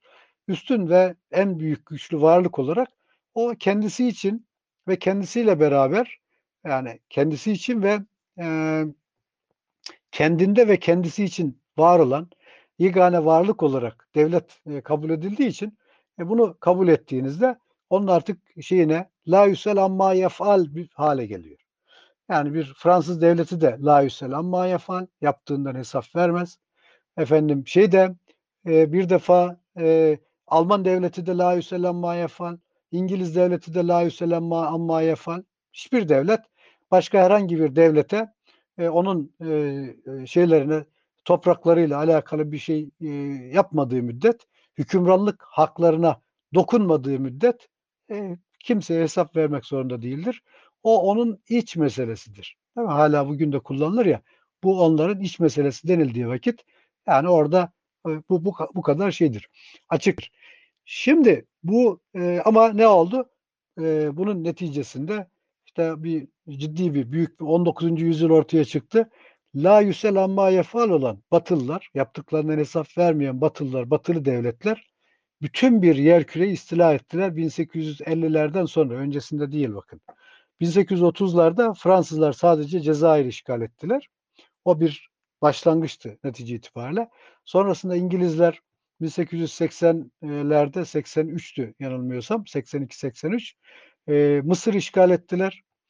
E, bunlar başlangıç e, e, hareketleriydi. Ama ondan öncesinde 1800 e, 1850'lerden itibaren e, bütün bir e, Asya ve Afrika e, Avrupalı devletler tarafından işgal edildi. Öncesinde işgal edilmişti, edilmemişti henüz. Ve 1850'lerden 1940'lara kadar Batı Avrupalılar la yüsel amma yefal olarak e, yer küre üzerinde egemen oldular. Böyle yani. Ve ona bağlı olarak da bütün bir geçmişi de e, bu şekilde e, kurdular. Tabii sorun neydi? Bir defa bir Birinci Dünya Harbi yaşandı. E, Birinci Dünya Harbi e, yaşanırken o e, aşamalarda işte Max Weber'in e, çok önemli bir şikayeti vardı. Diyordu ki biz e, bir defa yani her devlet kendisini kendi çıkarlarını ilah olarak kabul edince e, o zaman biz aslında e, yeniden e, modern dünyada yeniden bir politeizme, şirke e, düştük. Çok tanrıcı bir e, dünya ortaya çıktı ve biz e, yeniden çağdaş bir müşriklik, şirk içerisinde yaşıyoruz. Max Weber'in şeysidir yani. Political Beruf diye bir konferansı vardır. E, meslek olarak siyaset. Onu okuyabilirsiniz yani. O meslek olarak Türkçe çevirisi de var. Meslek olarak siyaseti okuduğunuzda görürsünüz ve orada şunu söyler der ki biz aslında Tanrı ile olan irtibatımızı koparıp en üst otorite, otorite olarak devleti yani ulus devleti olarak kabul ettiğimizde e, aslında e, yeryüzündeki e, şeyi bütün bir e, insanlığın geleceğini tehdit eden bir e, şeyi ortaya çıkardık. Bunu da biz Birinci Dünya Harbi'nde gördük. Evet. Meslek olarak siyaset. Teşekkür ediyorum. İyi ki varsınız arkadaşlar. Yani bu yazıyı kesinlikle okuyun. Yani Max Weber'in yani o Birinci Dünya Harbi sonrasında bütün bir modern e, birikimi nasıl değerlendirdiğini görürsünüz. Orada der ki Max Weber e, David Hume'dan da iktibasla akıl der ihtirasların kölesidir ve kölesi olmaktan başka bir şey de yapamaz der. Çok şeydir yani. Açık bir şeydir. E, ve bütün bir şeyde aydınlanmayla alakalı bütün söylemlerin e, irade karşısında nasıl e, ne diye perişan olduğunu, sınırlarını yaşadığını da görür. Sonrasında işte bu Frankfurt okulu bilmem ne bir sürü şeyler var. Yani onları ayrı konuşmak lazım. Şimdi peki bütün bunları dikkate aldığımızda e, o zaman e, bu modern devlet dediğimiz şey acaba e, Batılıların bu konuda yazı yazanların e, söylediği gibi ve Batı Avrupa modern devleti icat etti. Öyle anlatırlar yani. Batı Avrupa'nın en büyük başarılarından birisi modern devleti icat etmektir. Bakın bir sürü mesela e, Reinhard Schulz, ne Schulz'eydi? E, bir dakika Avrupa'da Ulus ve Devlet diye bir kitap vardı şeyde çıkmış olan. O kitap orada ve başka kitaplar var. Mesela işte Poggi gibi falan e, birçok modern devletin tarihini anlatan insanlar çok açık rahat rahat söylerler. E, şeyi e, modern devleti Avrupa icat etti ve insanlığa hediye, de, hediye etti falan gibi öyle bir şey söylerler. Ama biraz dikkatlice baktığımızda yani demek ki e, şunu söyleyebiliriz. Aslında modern devlet dediğimiz şey e, şey yaparak asıllarından koparılmış e, haliyle e, Osmanlı düzeninin üstlenilme teşebbüsü. Ama bakın asıllarından koparılmış. Çok teşekkür Hagen Schulze. Teşekkür ediyorum. Bu kitabı da tavsiye ederim. Yani kesinlikle okuyun. Orada göreceksiniz. Yani nasıl şeyde adım adım e, şeyin o anarşiden, o şüphecilikten e, yavaş yavaş adım adım nasıl e, düzen ortaya çıkıyor. Fakat o nasıl düzenin ortaya çıktığını anlatıyor ama e, Hagen Schulze e, orada sürekli eksik olan bir taraf var. Özellikle İslam dünyası, İslam medeniyetinin varlığı, özellikle Osmanlı Devleti'nin varlığı yok sayılarak yazıldığı için eğer siz burada anlatılan şeylerin nasıl olduğunu İslam medeniyetini, İslam toplumu, Osmanlı toplumunun da var olduğunu e, dikkate alarak e, anlatmaya, açıklamaya yöneldiğinizde yani benim size ana hatlarıyla söylemeye çalıştığım gibi bir e, söylem ortaya çıkacak. O kadar basit yani öyle çok e, yani e, e, kavranması, anlaşılması çok zor bir şey değil. Peki sorun nedir? Sorunu biz doğru teşhis etmemiz lazım. Sorun bir defa e, farklı farklı unsurların bir dayanışma içerisinde e, bir e, şeyde otorite bir e, şey etrafında bir araya getirilmesi değil. E, bu zaten de insan bedeninde de var görüyoruz biliyorsunuz. İnsanın elleri ayrıdır, gözleri ayrıdır, kulakları ayrıdır, e, efendim burnu ayrıdır. Ama bunların hepsi bir araya gelip işte bir kalbin ve beynin e, bunları bir düzen içerisinde yönetmesiyle birlikte e, bu farklı farklı e, organlarımız bir bütünün parçası olarak e, insanın yeryüzündeki varlığının e, varlığını devam ettirmesinde çok müsbet bir şey e, konum elde ederler. E, diğer taraftan e, sahip olduğumuz organlarımızı bize veriliş amaçlarına uygun bir şekilde kullanacak olursak ne olur?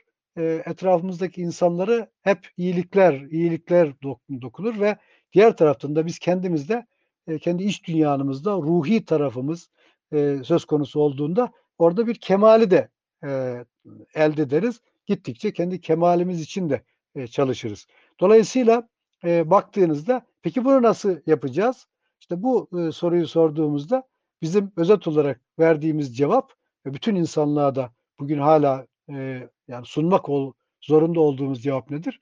E, biz bunu yaparken e, Cenab-ı Hakk'ın bize verdiği başka bir nimet var. Nedir? Nübüvvet. Bize Cenab-ı Hak peygamberler göndermiş. Sadece Müslümanlara değil, bütün insanlığa peygamberler göndermiş. Bizim farkımız ne? Bizim farkımız son peygamberin e, tebliğ ettiği her şeyi e, bütün teferruatıyla herhangi bir değişikliğe maruz kalmadan hala muhafaza etmiş, onunla irtibat halinde e, olma imkanına sahip olmamız. Hatta irtibat halinde olmamız. Farkımız bu esas itibariyle. Ama şeye bakarsanız biraz daha e, perspektifi genişletirseniz aslında Çin medeniyetinin de esasında Konfüçyüs var.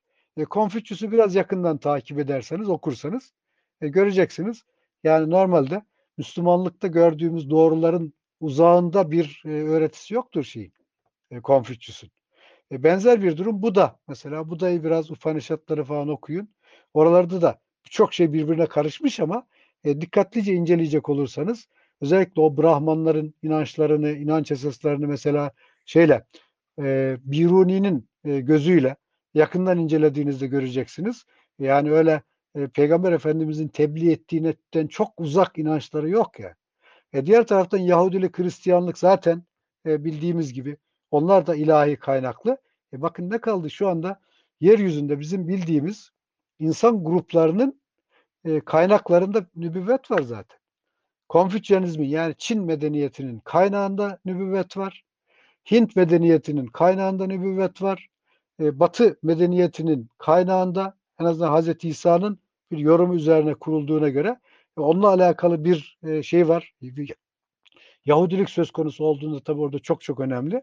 O e, Ahdi Atik'i de Hristiyanlar kabul ettiği için Ahdi Atik üzerinden zaten nübüvvet şeysiyle nübüvvetle irtibatları devam ediyor. Belirli ölçüde tahrif edilmiş vesaire olsa da tabi onları unutmamak lazım.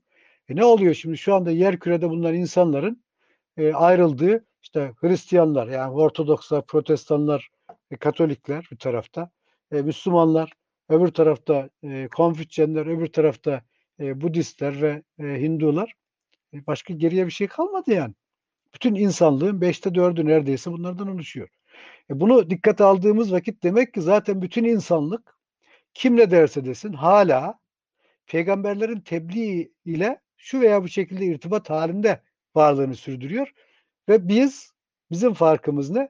Orada çok net bir şekilde son peygamberin tebliğinin e, tarif etmeden tam da kaynağında nasıl sunulduysa o şekilde onunla irtibat halinde olmamız. Öyle bir özelliğimiz var.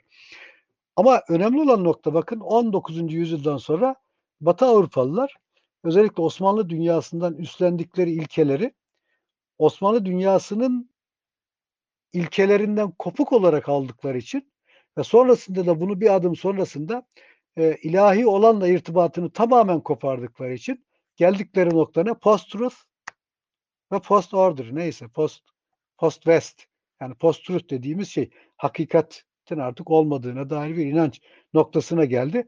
Diğer taraftan da e, baktığınız vakit e, şeyde e, bütün yer küre üzerinde ne kadar bakın kötülük varsa bunu hiç abartmadan söylüyorum. Ne kadar kötülük varsa o ilahi olanla irtibatını koparmış Batı'nın yeryüzü üzerinde e, oluşturmaya çalıştığı tahakküm e, ilkesi ki Nietzsche'nin bahsettiği devlet surmak dediği iktidar iradesi dediğimiz o iradeyle doğrudan alakalı.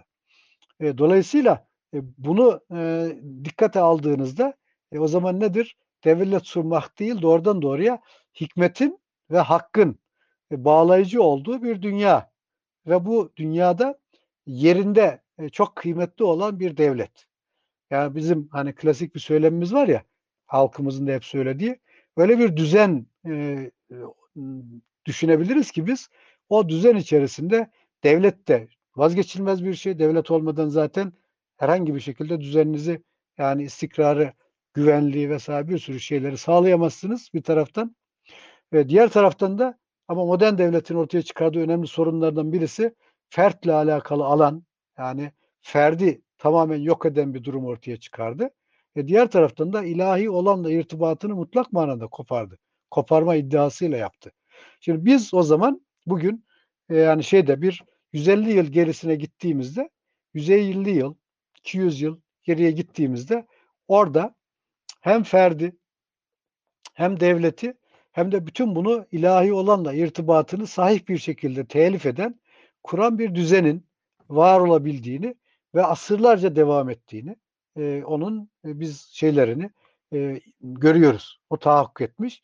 E, dolayısıyla biz bugün e, mevcut e, insanlığın, Batılıların da tabii ki çok önemli katkıları, başarıları var. O başarıları inkar veya ihmal etmeden ve onlardan vazgeçmeden onları daha üst bir yani ilahi olanla irtibat içerisinde yeniden tanımlayarak e, yeniden bir dünya düzeni e, tahakkuk ettirebiliriz. Ve bu aynı zamanda bütün bir şeyi, e, bütün bir yani devlet nedir e, sorusunu e, devleti e, inkar ve ihmal etmeden e, daha üst bir, daha geniş bir bütünün parçası olarak e, e, kavramaya e, teşebbüs etmek demektir. E, ve biz e, esas itibariyle e, bizim e, bunu bu böyle bir şeyi e, yapmak hem kendimize karşı hem de bütün bir insanlığa karşı bir vazifemiz gibi duruyor. Çünkü insanlığın başına e, gelmiş olan e, modern devlet e, hadisesinin e, temel e, kaynaklarından e, kaynağını biz oluşturuyoruz. Dolayısıyla e, bu modern devletin e, yeryüzünde ortaya çıkardığı e, problemlerin çözümü de e, netice itibariyle yine bizim kültürel ve medeni birikimimizde e, den hareketle geliştirilecektir. Evet, bu kadarla ben iktifa edeyim. Varsa sorular, sorulara geçebiliriz. Mikrofonun evet. açık değil galiba. Evet. Ee, arkadaşlar mikrofonumu açık mı? Sesim geliyor mu? Evet geliyor şu anda. Ee, çok fazla soru var. Ben onlardan e, seçmeye çalışacağım zaman birkaç tane. İsterseniz ilk sorudan başlayalım. Ee, bir TY isimli bir izleyicimiz 19. yüzyıldan itibaren Osmanlı düşünürleri Osmanlı devlet ve hukuk sisteminin batıdaki modern devletin oluşmasındaki tesiri hakkında ne düşünüyorlardı? Bunun farkındalar mıydı diye bir soru var hocam. Şunu ee, söyleyebilirim hemen. E, esas itibariyle e, 19. yüzyılda yaşayan düşünürlerimiz mesela kim? Diyelim Akif Paşa mesela. Mesela e, Mustafa Reşit Paşa. Mesela aynı dönem diyelim e, Ahmet Cevdet Paşa. E, Tanzimat sonrasında. E, mesela işte Namık Kemal. E, mesela Ziya Paşa. Şimdi daha bir sürü e, şey var. Düşünürümüz var. İşte onları böyle yakından e, incelediğinizde e, onlar aslında e, şunun e, farkındalar. Yani bir e, Batı Avrupa'da e, ortaya çıkmış olan düzen, e, hukuk anlayışı, işte e, devlet düzeni, oradaki çok farklı farklı kurumlar, onlar arasındaki çok şey bir şekilde e, efekt efektif bir şekilde gerçekleşen eee, işbirliği, söz birliği neyse farklı kurumlar arasında. Eee, bu eee, şey olarak eee, Osmanlı eee, kültürünün eee, öyle çok da yabancısı olan bir şey değil. Eee, bir anlamda eee, Osmanlı Devleti'nde eee, belli ölçüde mevcut olan ama efektif bir şekilde eee, etkin olmamış olan, yani yeterince etkin olmamış olan eee, bir şeyin, aaa, bir, aaa, bazı ilkelerin sanki Avrupa'da, eee, daha böyle uygulanmış hâli gibi, eee, görüyorlar zaten. Eee, bu, eee, çerçevede de yani o şekilde bakıyorlar. Şimdi ama buradaki tabii önemli bir fark var. Onun da altını çizmemiz lazım.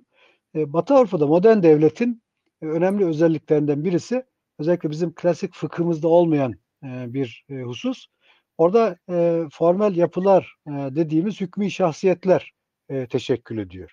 Mesela anonim şirketler gibi ama onun yanında işte belediyeler gibi, eee, böyle hükmî şahsiyetler ortaya çıkıyor. Hatta bir anlamda devlet de, devletin farklı farklı kurumları da bu manada hükmî şahsiyet olarak, eee, kavranıyor, algılanıyor. Ve ona bağlı olarak da onların tamamen bu dünyevi, eee, bir şekilde, eee, onları da, eee, belirli bir sorumluluk çerçevesinde hukuk alanının içerisine, eee, alıp o çerçevede etkin kılabiliyorlar. İşte modern hukukun formel tarafı böyle bir imkânı ortaya çıkarıyor. Eee, bu formel taraf açısından bakıldığında, eee, fıkıh da böyle bir, eee, formel, eee, bir, eee, mertebe, eee, teşekkül etmiş değil. Eee, dolayısıyla, eee, nedir? Bireysel manada bütün meseleleri sorunsuz hallediyorlar, hiçbir sorun yok. Ama bu formel ve şeyler, eee, bir hükmî şahsiyet eee, tin konusunu teşkil edecek, eee, varlık mertebesi işte o şirketler, yani ben formel yapılar diyeyim sadece. Formel yapılar alanına geçildiğinde o zaman diyorlar ki biz bu formel yapılar alanında Batı, eee, Avrupa'daki gelişmelerden istifade etmemiz lazım diyorlar. Bu nedir mesela? Diyelim eskiden, şeyler, eee, Müslümanlar bir araya gelip âlimler birlikte bir araya gelip bir konu birçok şeyi müzakere edip, meşveret edip o meşveret ettikleri şeyleri bir karara, eee, bağlıyorlardı. Ama bunun bir formu yoktu. Ne oldu sonrasında? Bunun bir formunun da olması gerektiği ortaya çıktı. O zaman neyi hazırlamaya başladılar? Nizamnameler. Yani şunun nizamnamesi, bunun nizamnamesi, bir sürü nizamname. Tanzimat sonrasında gördüğümüz şey bu.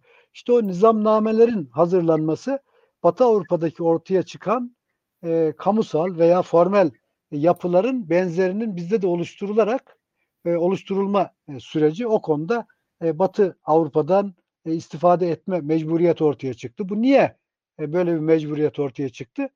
E, Batı Avrupa'da, eee, o devletler ve şirketler belli bir formel, eee, yapıya kavuştuktan sonra, eee, İslam dünyasında, eee, kendileriyle iletişim kurabilecekleri benzer formel yapılar aradılar.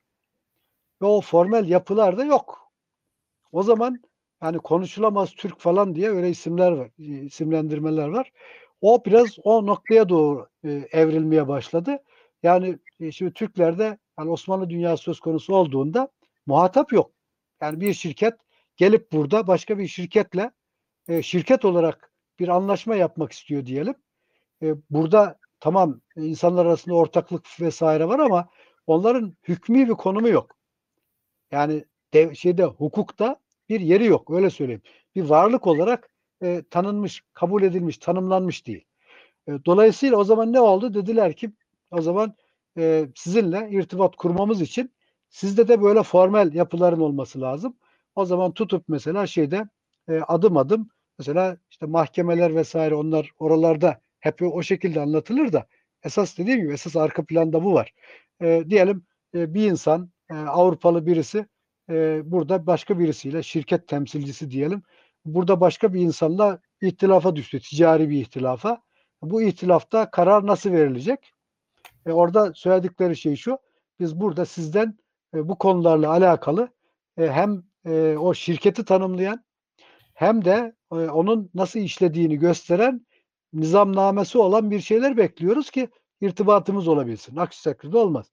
Buna bağlı olarak da e, Osmanlı e, Devleti Batı Avrupa'da ortaya çıkmış olan bu formel e, yapılara uygun bir şekilde kendisi kendi kendisini yeniden kurdu. Ve Tanzimat sonrasında ortaya çıkan e, süreç e, bu şekilde tahakkuk etti. Bunu e, dikkate e, aldığımızda e, o zaman şunu e, söyleyebiliriz. E, Batı Avrupa'da e, tabii ki Osmanlı Dev dünyasından çok istifade ederek birçok şeyleri geliştirdiler ama orada Osmanlı dünyasında olmayan birçok şey de ortaya çıktı. E, dolayısıyla Osmanlı dünyasında e, yaşayan yani Osmanlı Devleti'ndeki insanlar da e, bu e, gelişmeden e, istifade etmeksizin yani kendileri de formel yapılar oluşturmadan devletin varlığını muhafaza edemeyeceklerini fark ettiler ve o çerçevede onu yaptılar. O kadar söyleyeyim. Evet, e, hocam çok fazla soru var. E, biraz zorlanıyoruz evet. ama ikinci soruyu hemen tevdi edeyim size. Aykut Bey'den e, batılı düşünürlerin Osmanlı İslam Devleti düzeninin fıkhi organik bir düzen altyapısından nasıl oluyor da mekanik bir düzen kuruyorlar demiş. E, evet yani hocam kısa kısa giderse çünkü çok çok, çok kısa. Çok Heh. çok kısa söyleyeyim. Tabii e, dışarıdan ne görüyorlarsa e, o kadarından istifade edebiliyorlar. Başka evet. şekilde olamaz yani. Evet. Biz de mesela şu anda e, Batı dünyasına baktığımızda Batı dünyasında dışarıdan gördüğümüz şeylere e, bağlı olarak e, karar veriyoruz. E, çok fazla içli dışlı olmayınca da anlayamıyoruz. Mesela zannedilir ki diyelim Almanya'da aile diye bir şey yoktur. Hiç öyle bir şey yok. Alman ailesi hala çok güçlüdür. Ama sokaklara çıkıp orada turist olarak dolaşırsanız şayet sanki böyle aile diye bir şey yokmuş zannedersiniz ama öyle değil yani. Mesela.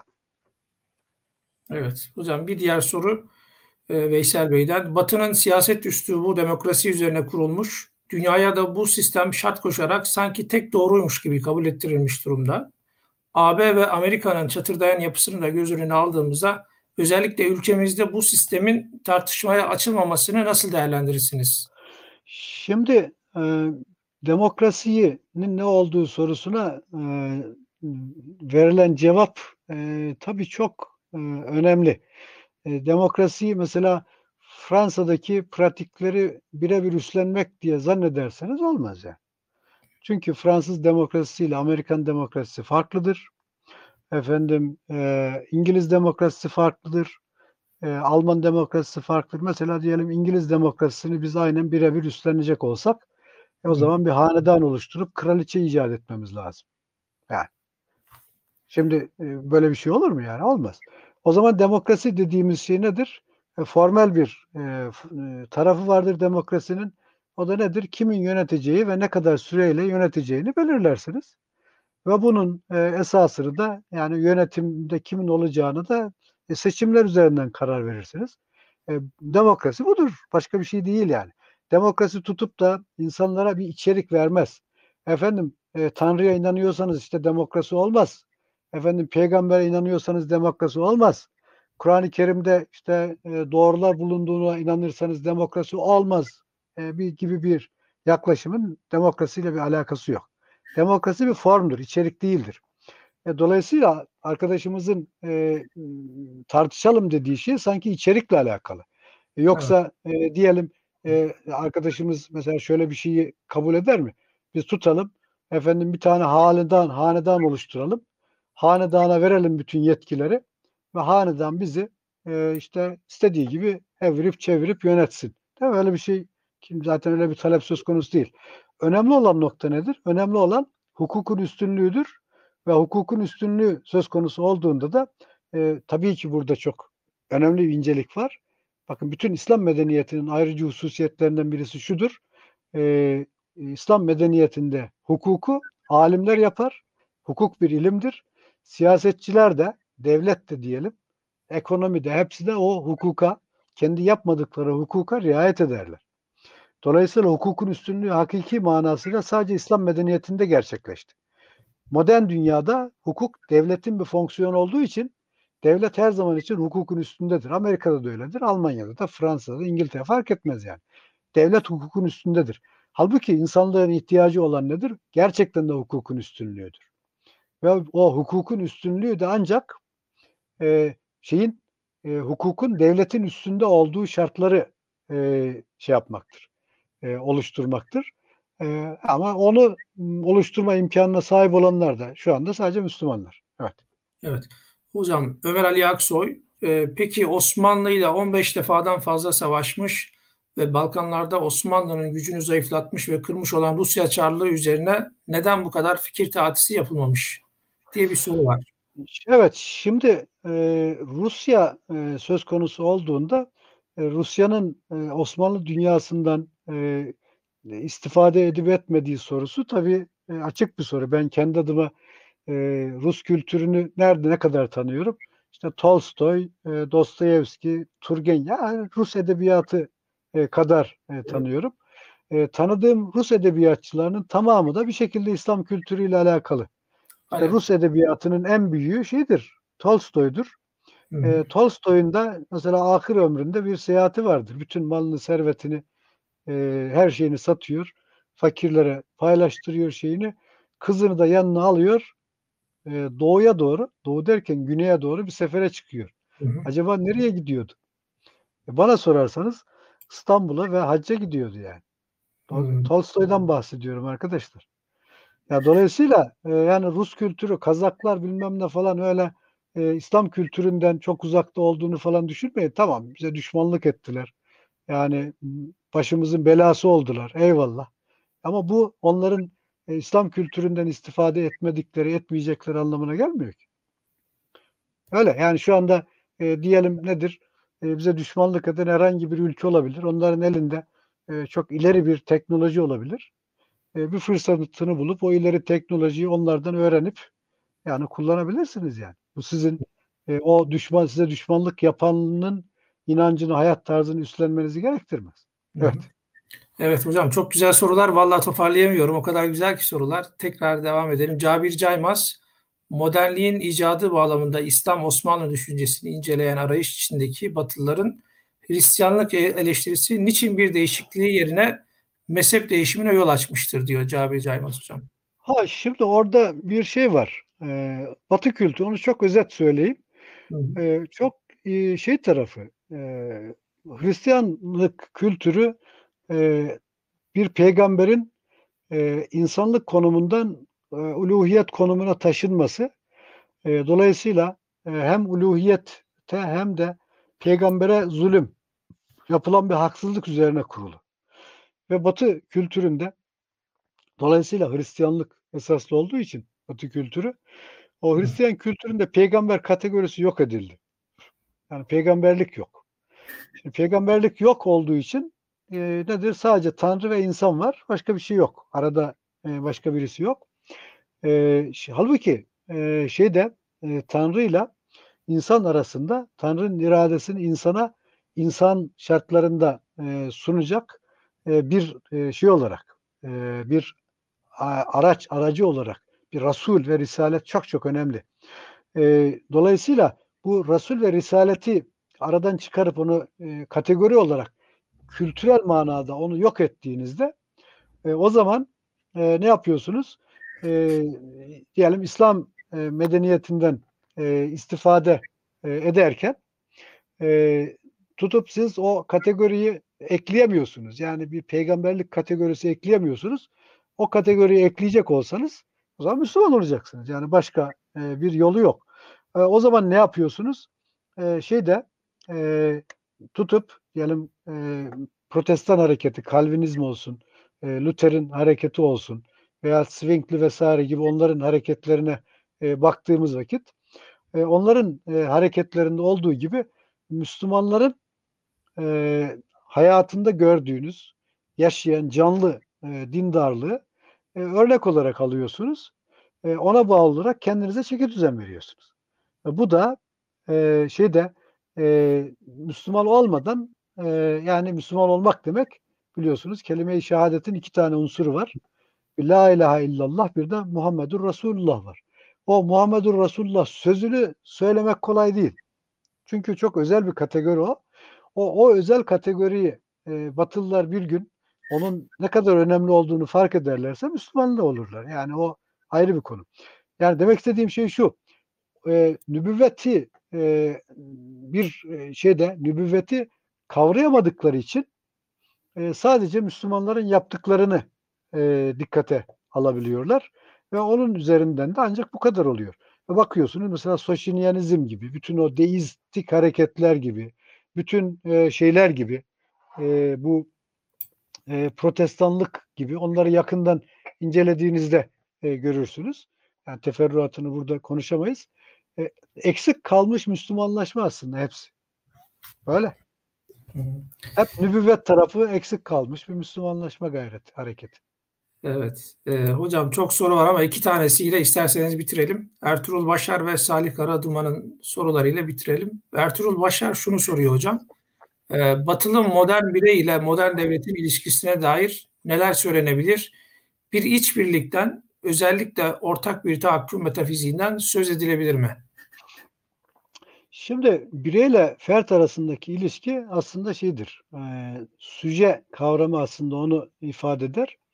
E, süje kavramının e, Michel Foucault'u okursanız arkadaşlar orada çok güzel açıklıyor Michel Foucault. Bu özne e, diye Türkçe'ye tercüme ediliyor. Hmm. Ama özne e, bizim o klasik yani Türkçemizde fail demektir. E, failiyet de iradeyi gerektirir ve kudreti gerektirir. Yani istitatı ve kudreti gerektirir. Şimdi e, şeyde irade bizim inancımızda biliyorsunuz her bir ferde, ferde e, kudret de irade de Cenab-ı Hak tarafı, yaratıcı tarafından verilmiştir. Halbuki modern devlet e, söz konusu olduğunda bunu şeyde çok net görürsünüz. E, Thomas Hobbes'ta da e, Hegel'de de görürsünüz. İki tane örnek olsun diye söylüyorum. E, bunu şeyde de devam edebilirsiniz. Carl Schmitt'i, Hans Kelsen'i vesaire hepsinde devam edebilirsiniz. Şimdi bunların hepsinde e, baktığınızda e, şeyin, bireyin e, olmasının, varlığının ön şartı devlettir. E, dolayısıyla e, devlet aslında bireyi var e, kılar. Var olmasının e, esasını teşekkür ediyorum. E, şeydir, bireyin var olmasının e, ön şartı devlettir. Dolayısıyla birey her şeyini devlete borçludur. Dolayısıyla devlet e, bireyin hem hayatı hem ölümü hakkında karar verme yetkisine haizdir zaten. Böyle bir şey. Buna e, işte sonradan efendim artı bu süje kavramı e, mesela şeyde kullanılır Fransa'da les sujets du roi çoğul olarak yazıldığında yani kral, kral malum kralın tebası demektir. İngilizce'de the subjects of queen denildiğinde kraliçenin e, tebası e, şeklinde kullanılır. O sücenin Batı e, şeyde Almanya'daki karşılığı Untertan'dır. Untertan aslında kontrol altına alınmış. Yani kontrol edilen varlık demektir. Yani sücenin gerçek o e, Michel Foucault'un bahsettiği öznenin gerçek manası bu şeydir. E, teba e, kelimesidir. Ha, bir de o sücenin gramerde kullanıldığı şekil vardır. E, gramerde normal bir konumdur cümlede. Bir özne konumu vardır, bir yüklem konumu vardır. O kadar. Bir de filozofların dilinde olan özne vardır. Gerçekliği yoktur. Gerçek hayatta bir karşılığı yoktur. Filozoflar kendi kafalarındaki özneler hakkında e, konuşurlar. Süceler hakkında konuşurlar. Bu kadar yani. Ama gerçek hayatta yani o verili şartlar söz konusu olduğunda devlet bireyi önceler modern dünyada. Modern devlet içerisinde. Bu her yerde böyle. Yani bunu e, şey yapmaya gerek yok. Bunu en güzel anlatanlardan birisi şeydir. E, Carl Schmitt. Carl Schmitt'in siyasal teolojisini okursanız orada diğer taraftan başka çok farklı farklı metinleri de var. Orada çok açık net görürsünüz. 20. yüzyılda da yani devam eden bir şey. İşte buna sınır getirmek için insan hakları ile alakalı yani bütün devletleri aşan ve onları bağlayan bazı ilkeler olsun istediler. Devletler anlaşarak bu ilkeler bizi bağlasın dediler güya ama e biliyorsunuz insan haklarını en fazla ihlal edenler yani Amerikalılar, Avrupa Birliği falandır yani. E, işte Ruslardır, Çinlilerdir falan. Yani e, dolayısıyla e, bunu dikkate aldığınız vakit yani o e, ilan edilmiş olan evrensel e, insan hakları beyannamesinin falan gerçekçe bir karşılığı yok. Yani onların güç aracı başka e, zayıf memleketlere baskı kurmak onlara e, şey için araç olarak kullanılıyor. Ha tabii hiç önemsiz değil, hiç kullanılmıyor değil. E, tabii ki e, onu ciddiye e, alıp e, ona uygun bir şekilde insanlar e, birçok meseleyi tartışıyor, konuşma imkanı elde ediyor. Onlar o yönden tabii ki kıymetsiz değil ama yani bu gerçeği de göz ardı etmemek lazım. E, dolayısıyla yani şu farkı söyleyebiliriz. Bakın İslam medeniyeti içerisinde fert olmadan toplum ve devlet olmaz. O kadar. Fert hepsinin ön şartıdır. Ve şeyde e, devlet de netice itibariyle ferdi ferdiyeti içerisinde e, muhafaza etmeyi ilk vazifesi olarak kabul eder. Bunu niye yapar? Çünkü fert ferdiyetini, devlet de kendi bütün normlarını ilahi bir kaynaktan alır. Ona dayanmak zorundadır. E, dolayısıyla asli aşkın olan devleti de ferdi de bağlar ve ikisini telif eder zaten. Onu telif ettiği için de birisi diğerine e, diğeriyle uyum içerisinde varlığını sürdürebilir. Ama modern devlette bir tane otorite var. O da devlet. Başka bir otorite yok. E, o e, yönden de e, ferdin bütün mesela son bir örnek vereyim. Mesela çok ferdiyeti ön plana çıkaran isimlerden birisi mesela Jean-Paul Sartre değil mi? Egzistansiyalizmin piri. Çok önemli. Aman Allah'ım. Özgürlükte özgürlük bir sürü şeylerden bahsediyor. Hayatını incelerseniz şayet e, kendi özgürlük olarak tanımladığı şeye uygun olarak yapabildiği bir şey var. O da nikahsız yaşamak yani Simone de Beauvoir'la nikahsız yaşadı. Bütün özgürlüğü o yani. E, onun dışında ha, tamam Fransız sömürgeciliğine karşı söylemler falan şöyle böyle bunları yaptı ama yani sadece söylem olarak kaldı. Fransızlar, Fransız devleti Jean-Paul Sartre'ın gönlünü hoş tutmak için e, hiçbir siyasetinden, hiçbir düzenlemesinden bir adım bile geri durmadı yani. Bu kadar. Evet. Evet hocam son soruyu da sorup bitirelim. Sizi de çok yorduk. Ee, Salih Karaduman e, güncel sayılabilecek bir eserin de çağrıştırdığı imkansız devlete dair olacak sorun diyor. İslam'ın ahlaki temellerinin modern dünyada bir siyasi birimi imkansız kıldığı tezini nasıl değerlendiriyorsunuz? Şimdi çok güzel bir soru. Keşke e, daha önce neyse bu bu soruyu e, e, konuşabiliriz e, yani. Soru, ha, e, tamam ehemmiyetine binaen biraz daha teferruatlı cevaplayayım. Lütfen hocam bak yani bak var buyurun. Tamam. İmkansız devlette e, şeyin e, Valin Hallak'ın evet e, şey yaptı e, işaret ettiği sorun gerçekten çok önemli. Nedir? E, bir defa imkansız e, şeyde modern devlet e, kendisini üst olarak, otorite olarak kabul eder ve e, şeyde genel geçer bir doğru da kabul etmez. Kendi varlığını e, ve varlığının devamını, düzenini üst ilki olarak kabul eder. E, halbuki e, İslam e, ne yapar? E, din olarak devleti önceler zaten ve e, İslam'ın önemli e, bir boyutu ahlaktır. E, ahlak e, hem her bir bireyi hem de devleti önceler. E, eğer bir devlet e, tutup şeyde e, modern e, yani o e, haliyle modern formuyla e, aynı şekilde şey yapacak olursa e, diyelim e, mesela tek kanun olacak ve herkes e, o kanuna uyacak.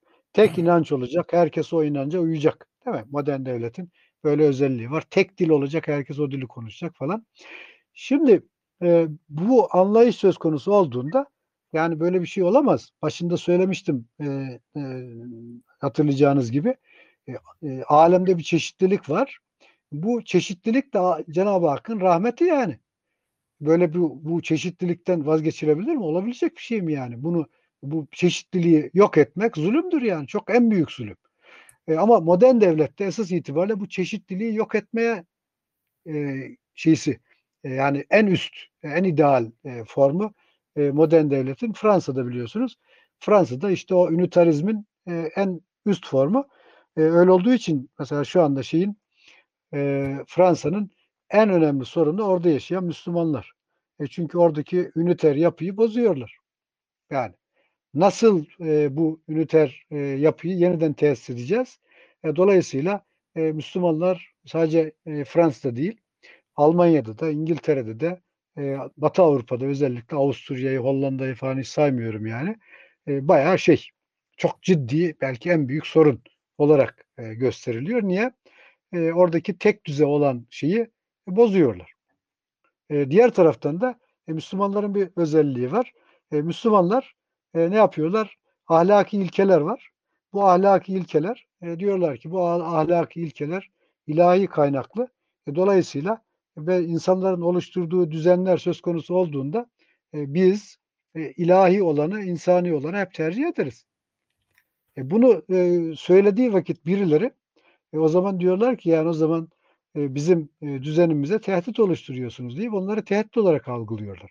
Böyle bir sorun şu anda çok canlı olarak yaşadığımız bir şey. E, dolayısıyla şunu söyleyebiliriz.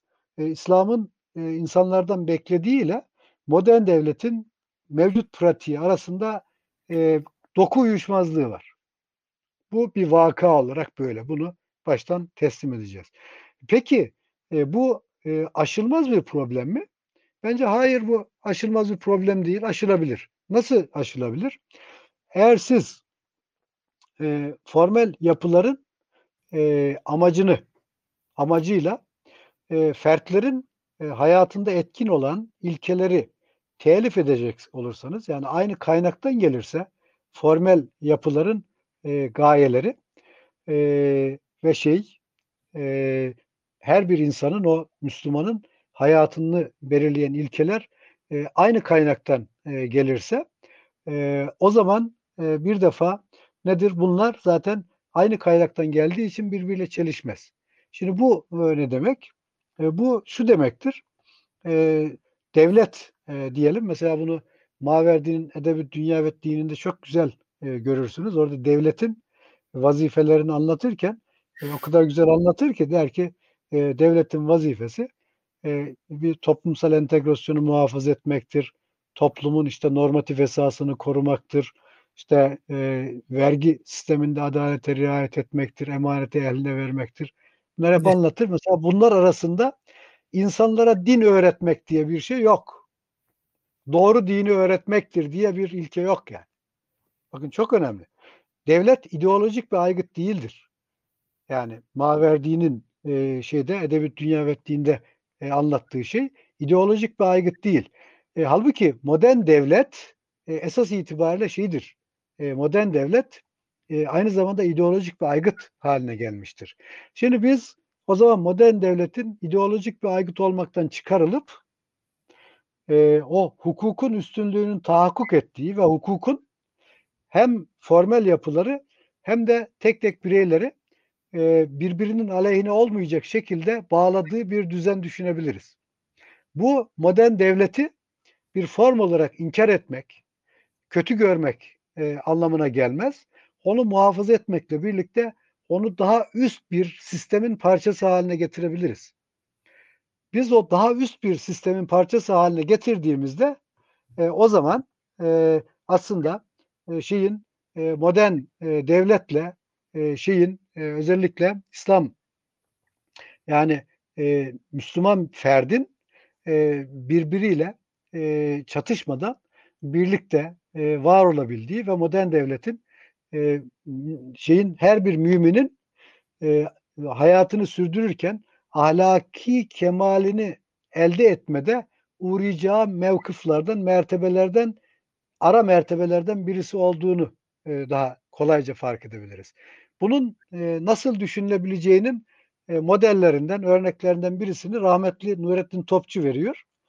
Rahmetli Nurettin, Nurettin Topçu'nun İradenin Davası diye bir çok kıymetli bir eseri var. O iradenin davasını okuyacak olursanız Nurettin Topçu aslında e, böyle bir şeyin nasıl mümkün olabileceğini ana çerçeve olarak bir model olarak sunuyor. E tabii ki yani o benzer şekilde yani Nurettin Topçu'nun rahmetlinin e, sunduğu modeli kelimesi kelimesini aynen kabul etmek gibi bir e, durum e, söz konusu değil. E, nedir? Biz benzer modeller geliştirebiliriz yani. Üzerinde çalışa çalışa bir gün öyle bir şey ki yani diyelim Alman devleti, Fransız devleti e, bugünkü varlığını ve formunu devletin e, insanlar için sağladığı imkanları kesinlikle yok etmeden daha üst ve büyük bir düzenin içerisinde yer alabilir ya. Bunu mesela Avrupa Birliği içerisinde belli ölçüde yapmaya çalışıyorlar. Neyi yapmaya çalışıyorlar? Sadece devletler bazında yapmaya çalışıyorlar. İşte devletler hepsi tek tek tek var olsun. Bir de o bütün o devletleri aşan üst bir e, yönetim şekli bir form olsun. Bu üst yönetimin içerisinde her bir devlet e, kendi varlığını e, şey yapmadan sıfırlamadan bütünün parçası olarak varlığını sürdürebilsin gibi bir gayret var. Fakat e, böyle bir e, gayret e, söz konusu olduğunda bunu taşıyacak bir kültür olmadığı için, bir tarih olmadığı için olmuyor. Yapamıyorlar Batılılar. Ama bizim medeniyet olarak baktığımızda İslam medeniyeti bu pluraliteyi, çokluğu, çok farklı kültürlerin, din mensuplarının barış içerisinde birlikte yaşamasını e, temin etmiş. E, 1500 yıldan fazla bir süre bir medeniyet mensubuyuz. Böyle bir birikime sahibiz biz. Hatta şeyi söyleyeyim size. Mesela Saraksi çok adından bahsettim. Yani o uluslararası hukuk vesairesi alanıyla alakalı Şerüsiyerül Kebir. E, ve ama onun esas mebsutunda bir yerde işte Darül İslam Darül tartışmasını şey yaparken İmam Ebu Hanife'nin diyor e, bir memleketin e, Darül e, şartlarından birisi diyor İmam Ebu Hanife ile alakalı olarak orada diyor Müslümanın imanı e, zımminin de emanı ile güven içerisinde yaşama şartlarının ortadan kalkmasıdır. Yani Darül İslam demek Müslüman, Müslüman Müslümanın imanı e, zimminin de yani herhangi bir din mensubu Müslümanlara düşmanlık e, yapmama konusunda taahhütte bulunmuş. Dolayısıyla Müslümanlar tarafından da güvenliği e, taahhüt altına alınmış insan demek yani insan grubu demek e, ve bunların birbirlerine düşmanlık yapmaktan birlikte yaşadığı e, bölgeye ne deniyor? Darül İslam deniyor. E, bu Darül İslam'ın özelliği de işin önemli olan tarafı zaten burada. E, böyle bir ufka ve inanç itibariyle böyle bir şeyi e, yapma e, e, kabiliyetini, istihatına sahip olan yegane insan grubu da Müslümanlar. Bütün bir tarih bize bunu gösteriyor yani. E, dolayısıyla şunu söyleyebiliriz. Modern devletin e, ortaya çıkmasının önemli e, sebeplerinden birisi bizlik. Belki asli sebebi. Modern devletin ortaya çıkardığı sorunları aşma e, konusunda e, vazife ve yetkinlikte bizde inşallah başaracağız. İnşallah. Evet hocam çok teşekkür ediyoruz size ve dinleyicilerime. Ee, başından beri hakikaten ilgiyle takip ettiler. Siz de hiç yorulmadan konu da sizi açtı. Ee, biz de memnun olduk sizi dinlemekten. Ee, kıymetli izleyiciler Tahsin Görgün Hoca ile Osmanlı perspektifinden modern devletin oluşumu üzerine çok güzel bir sohbet yaptık, konuşma yaptık. İlginiz ve katılımınız için çok teşekkür ediyoruz. Bir başka programda görüşmek üzere diyelim. Hoşçakalın, sağlıkla kalın. Hayırlı akşamlar herkese.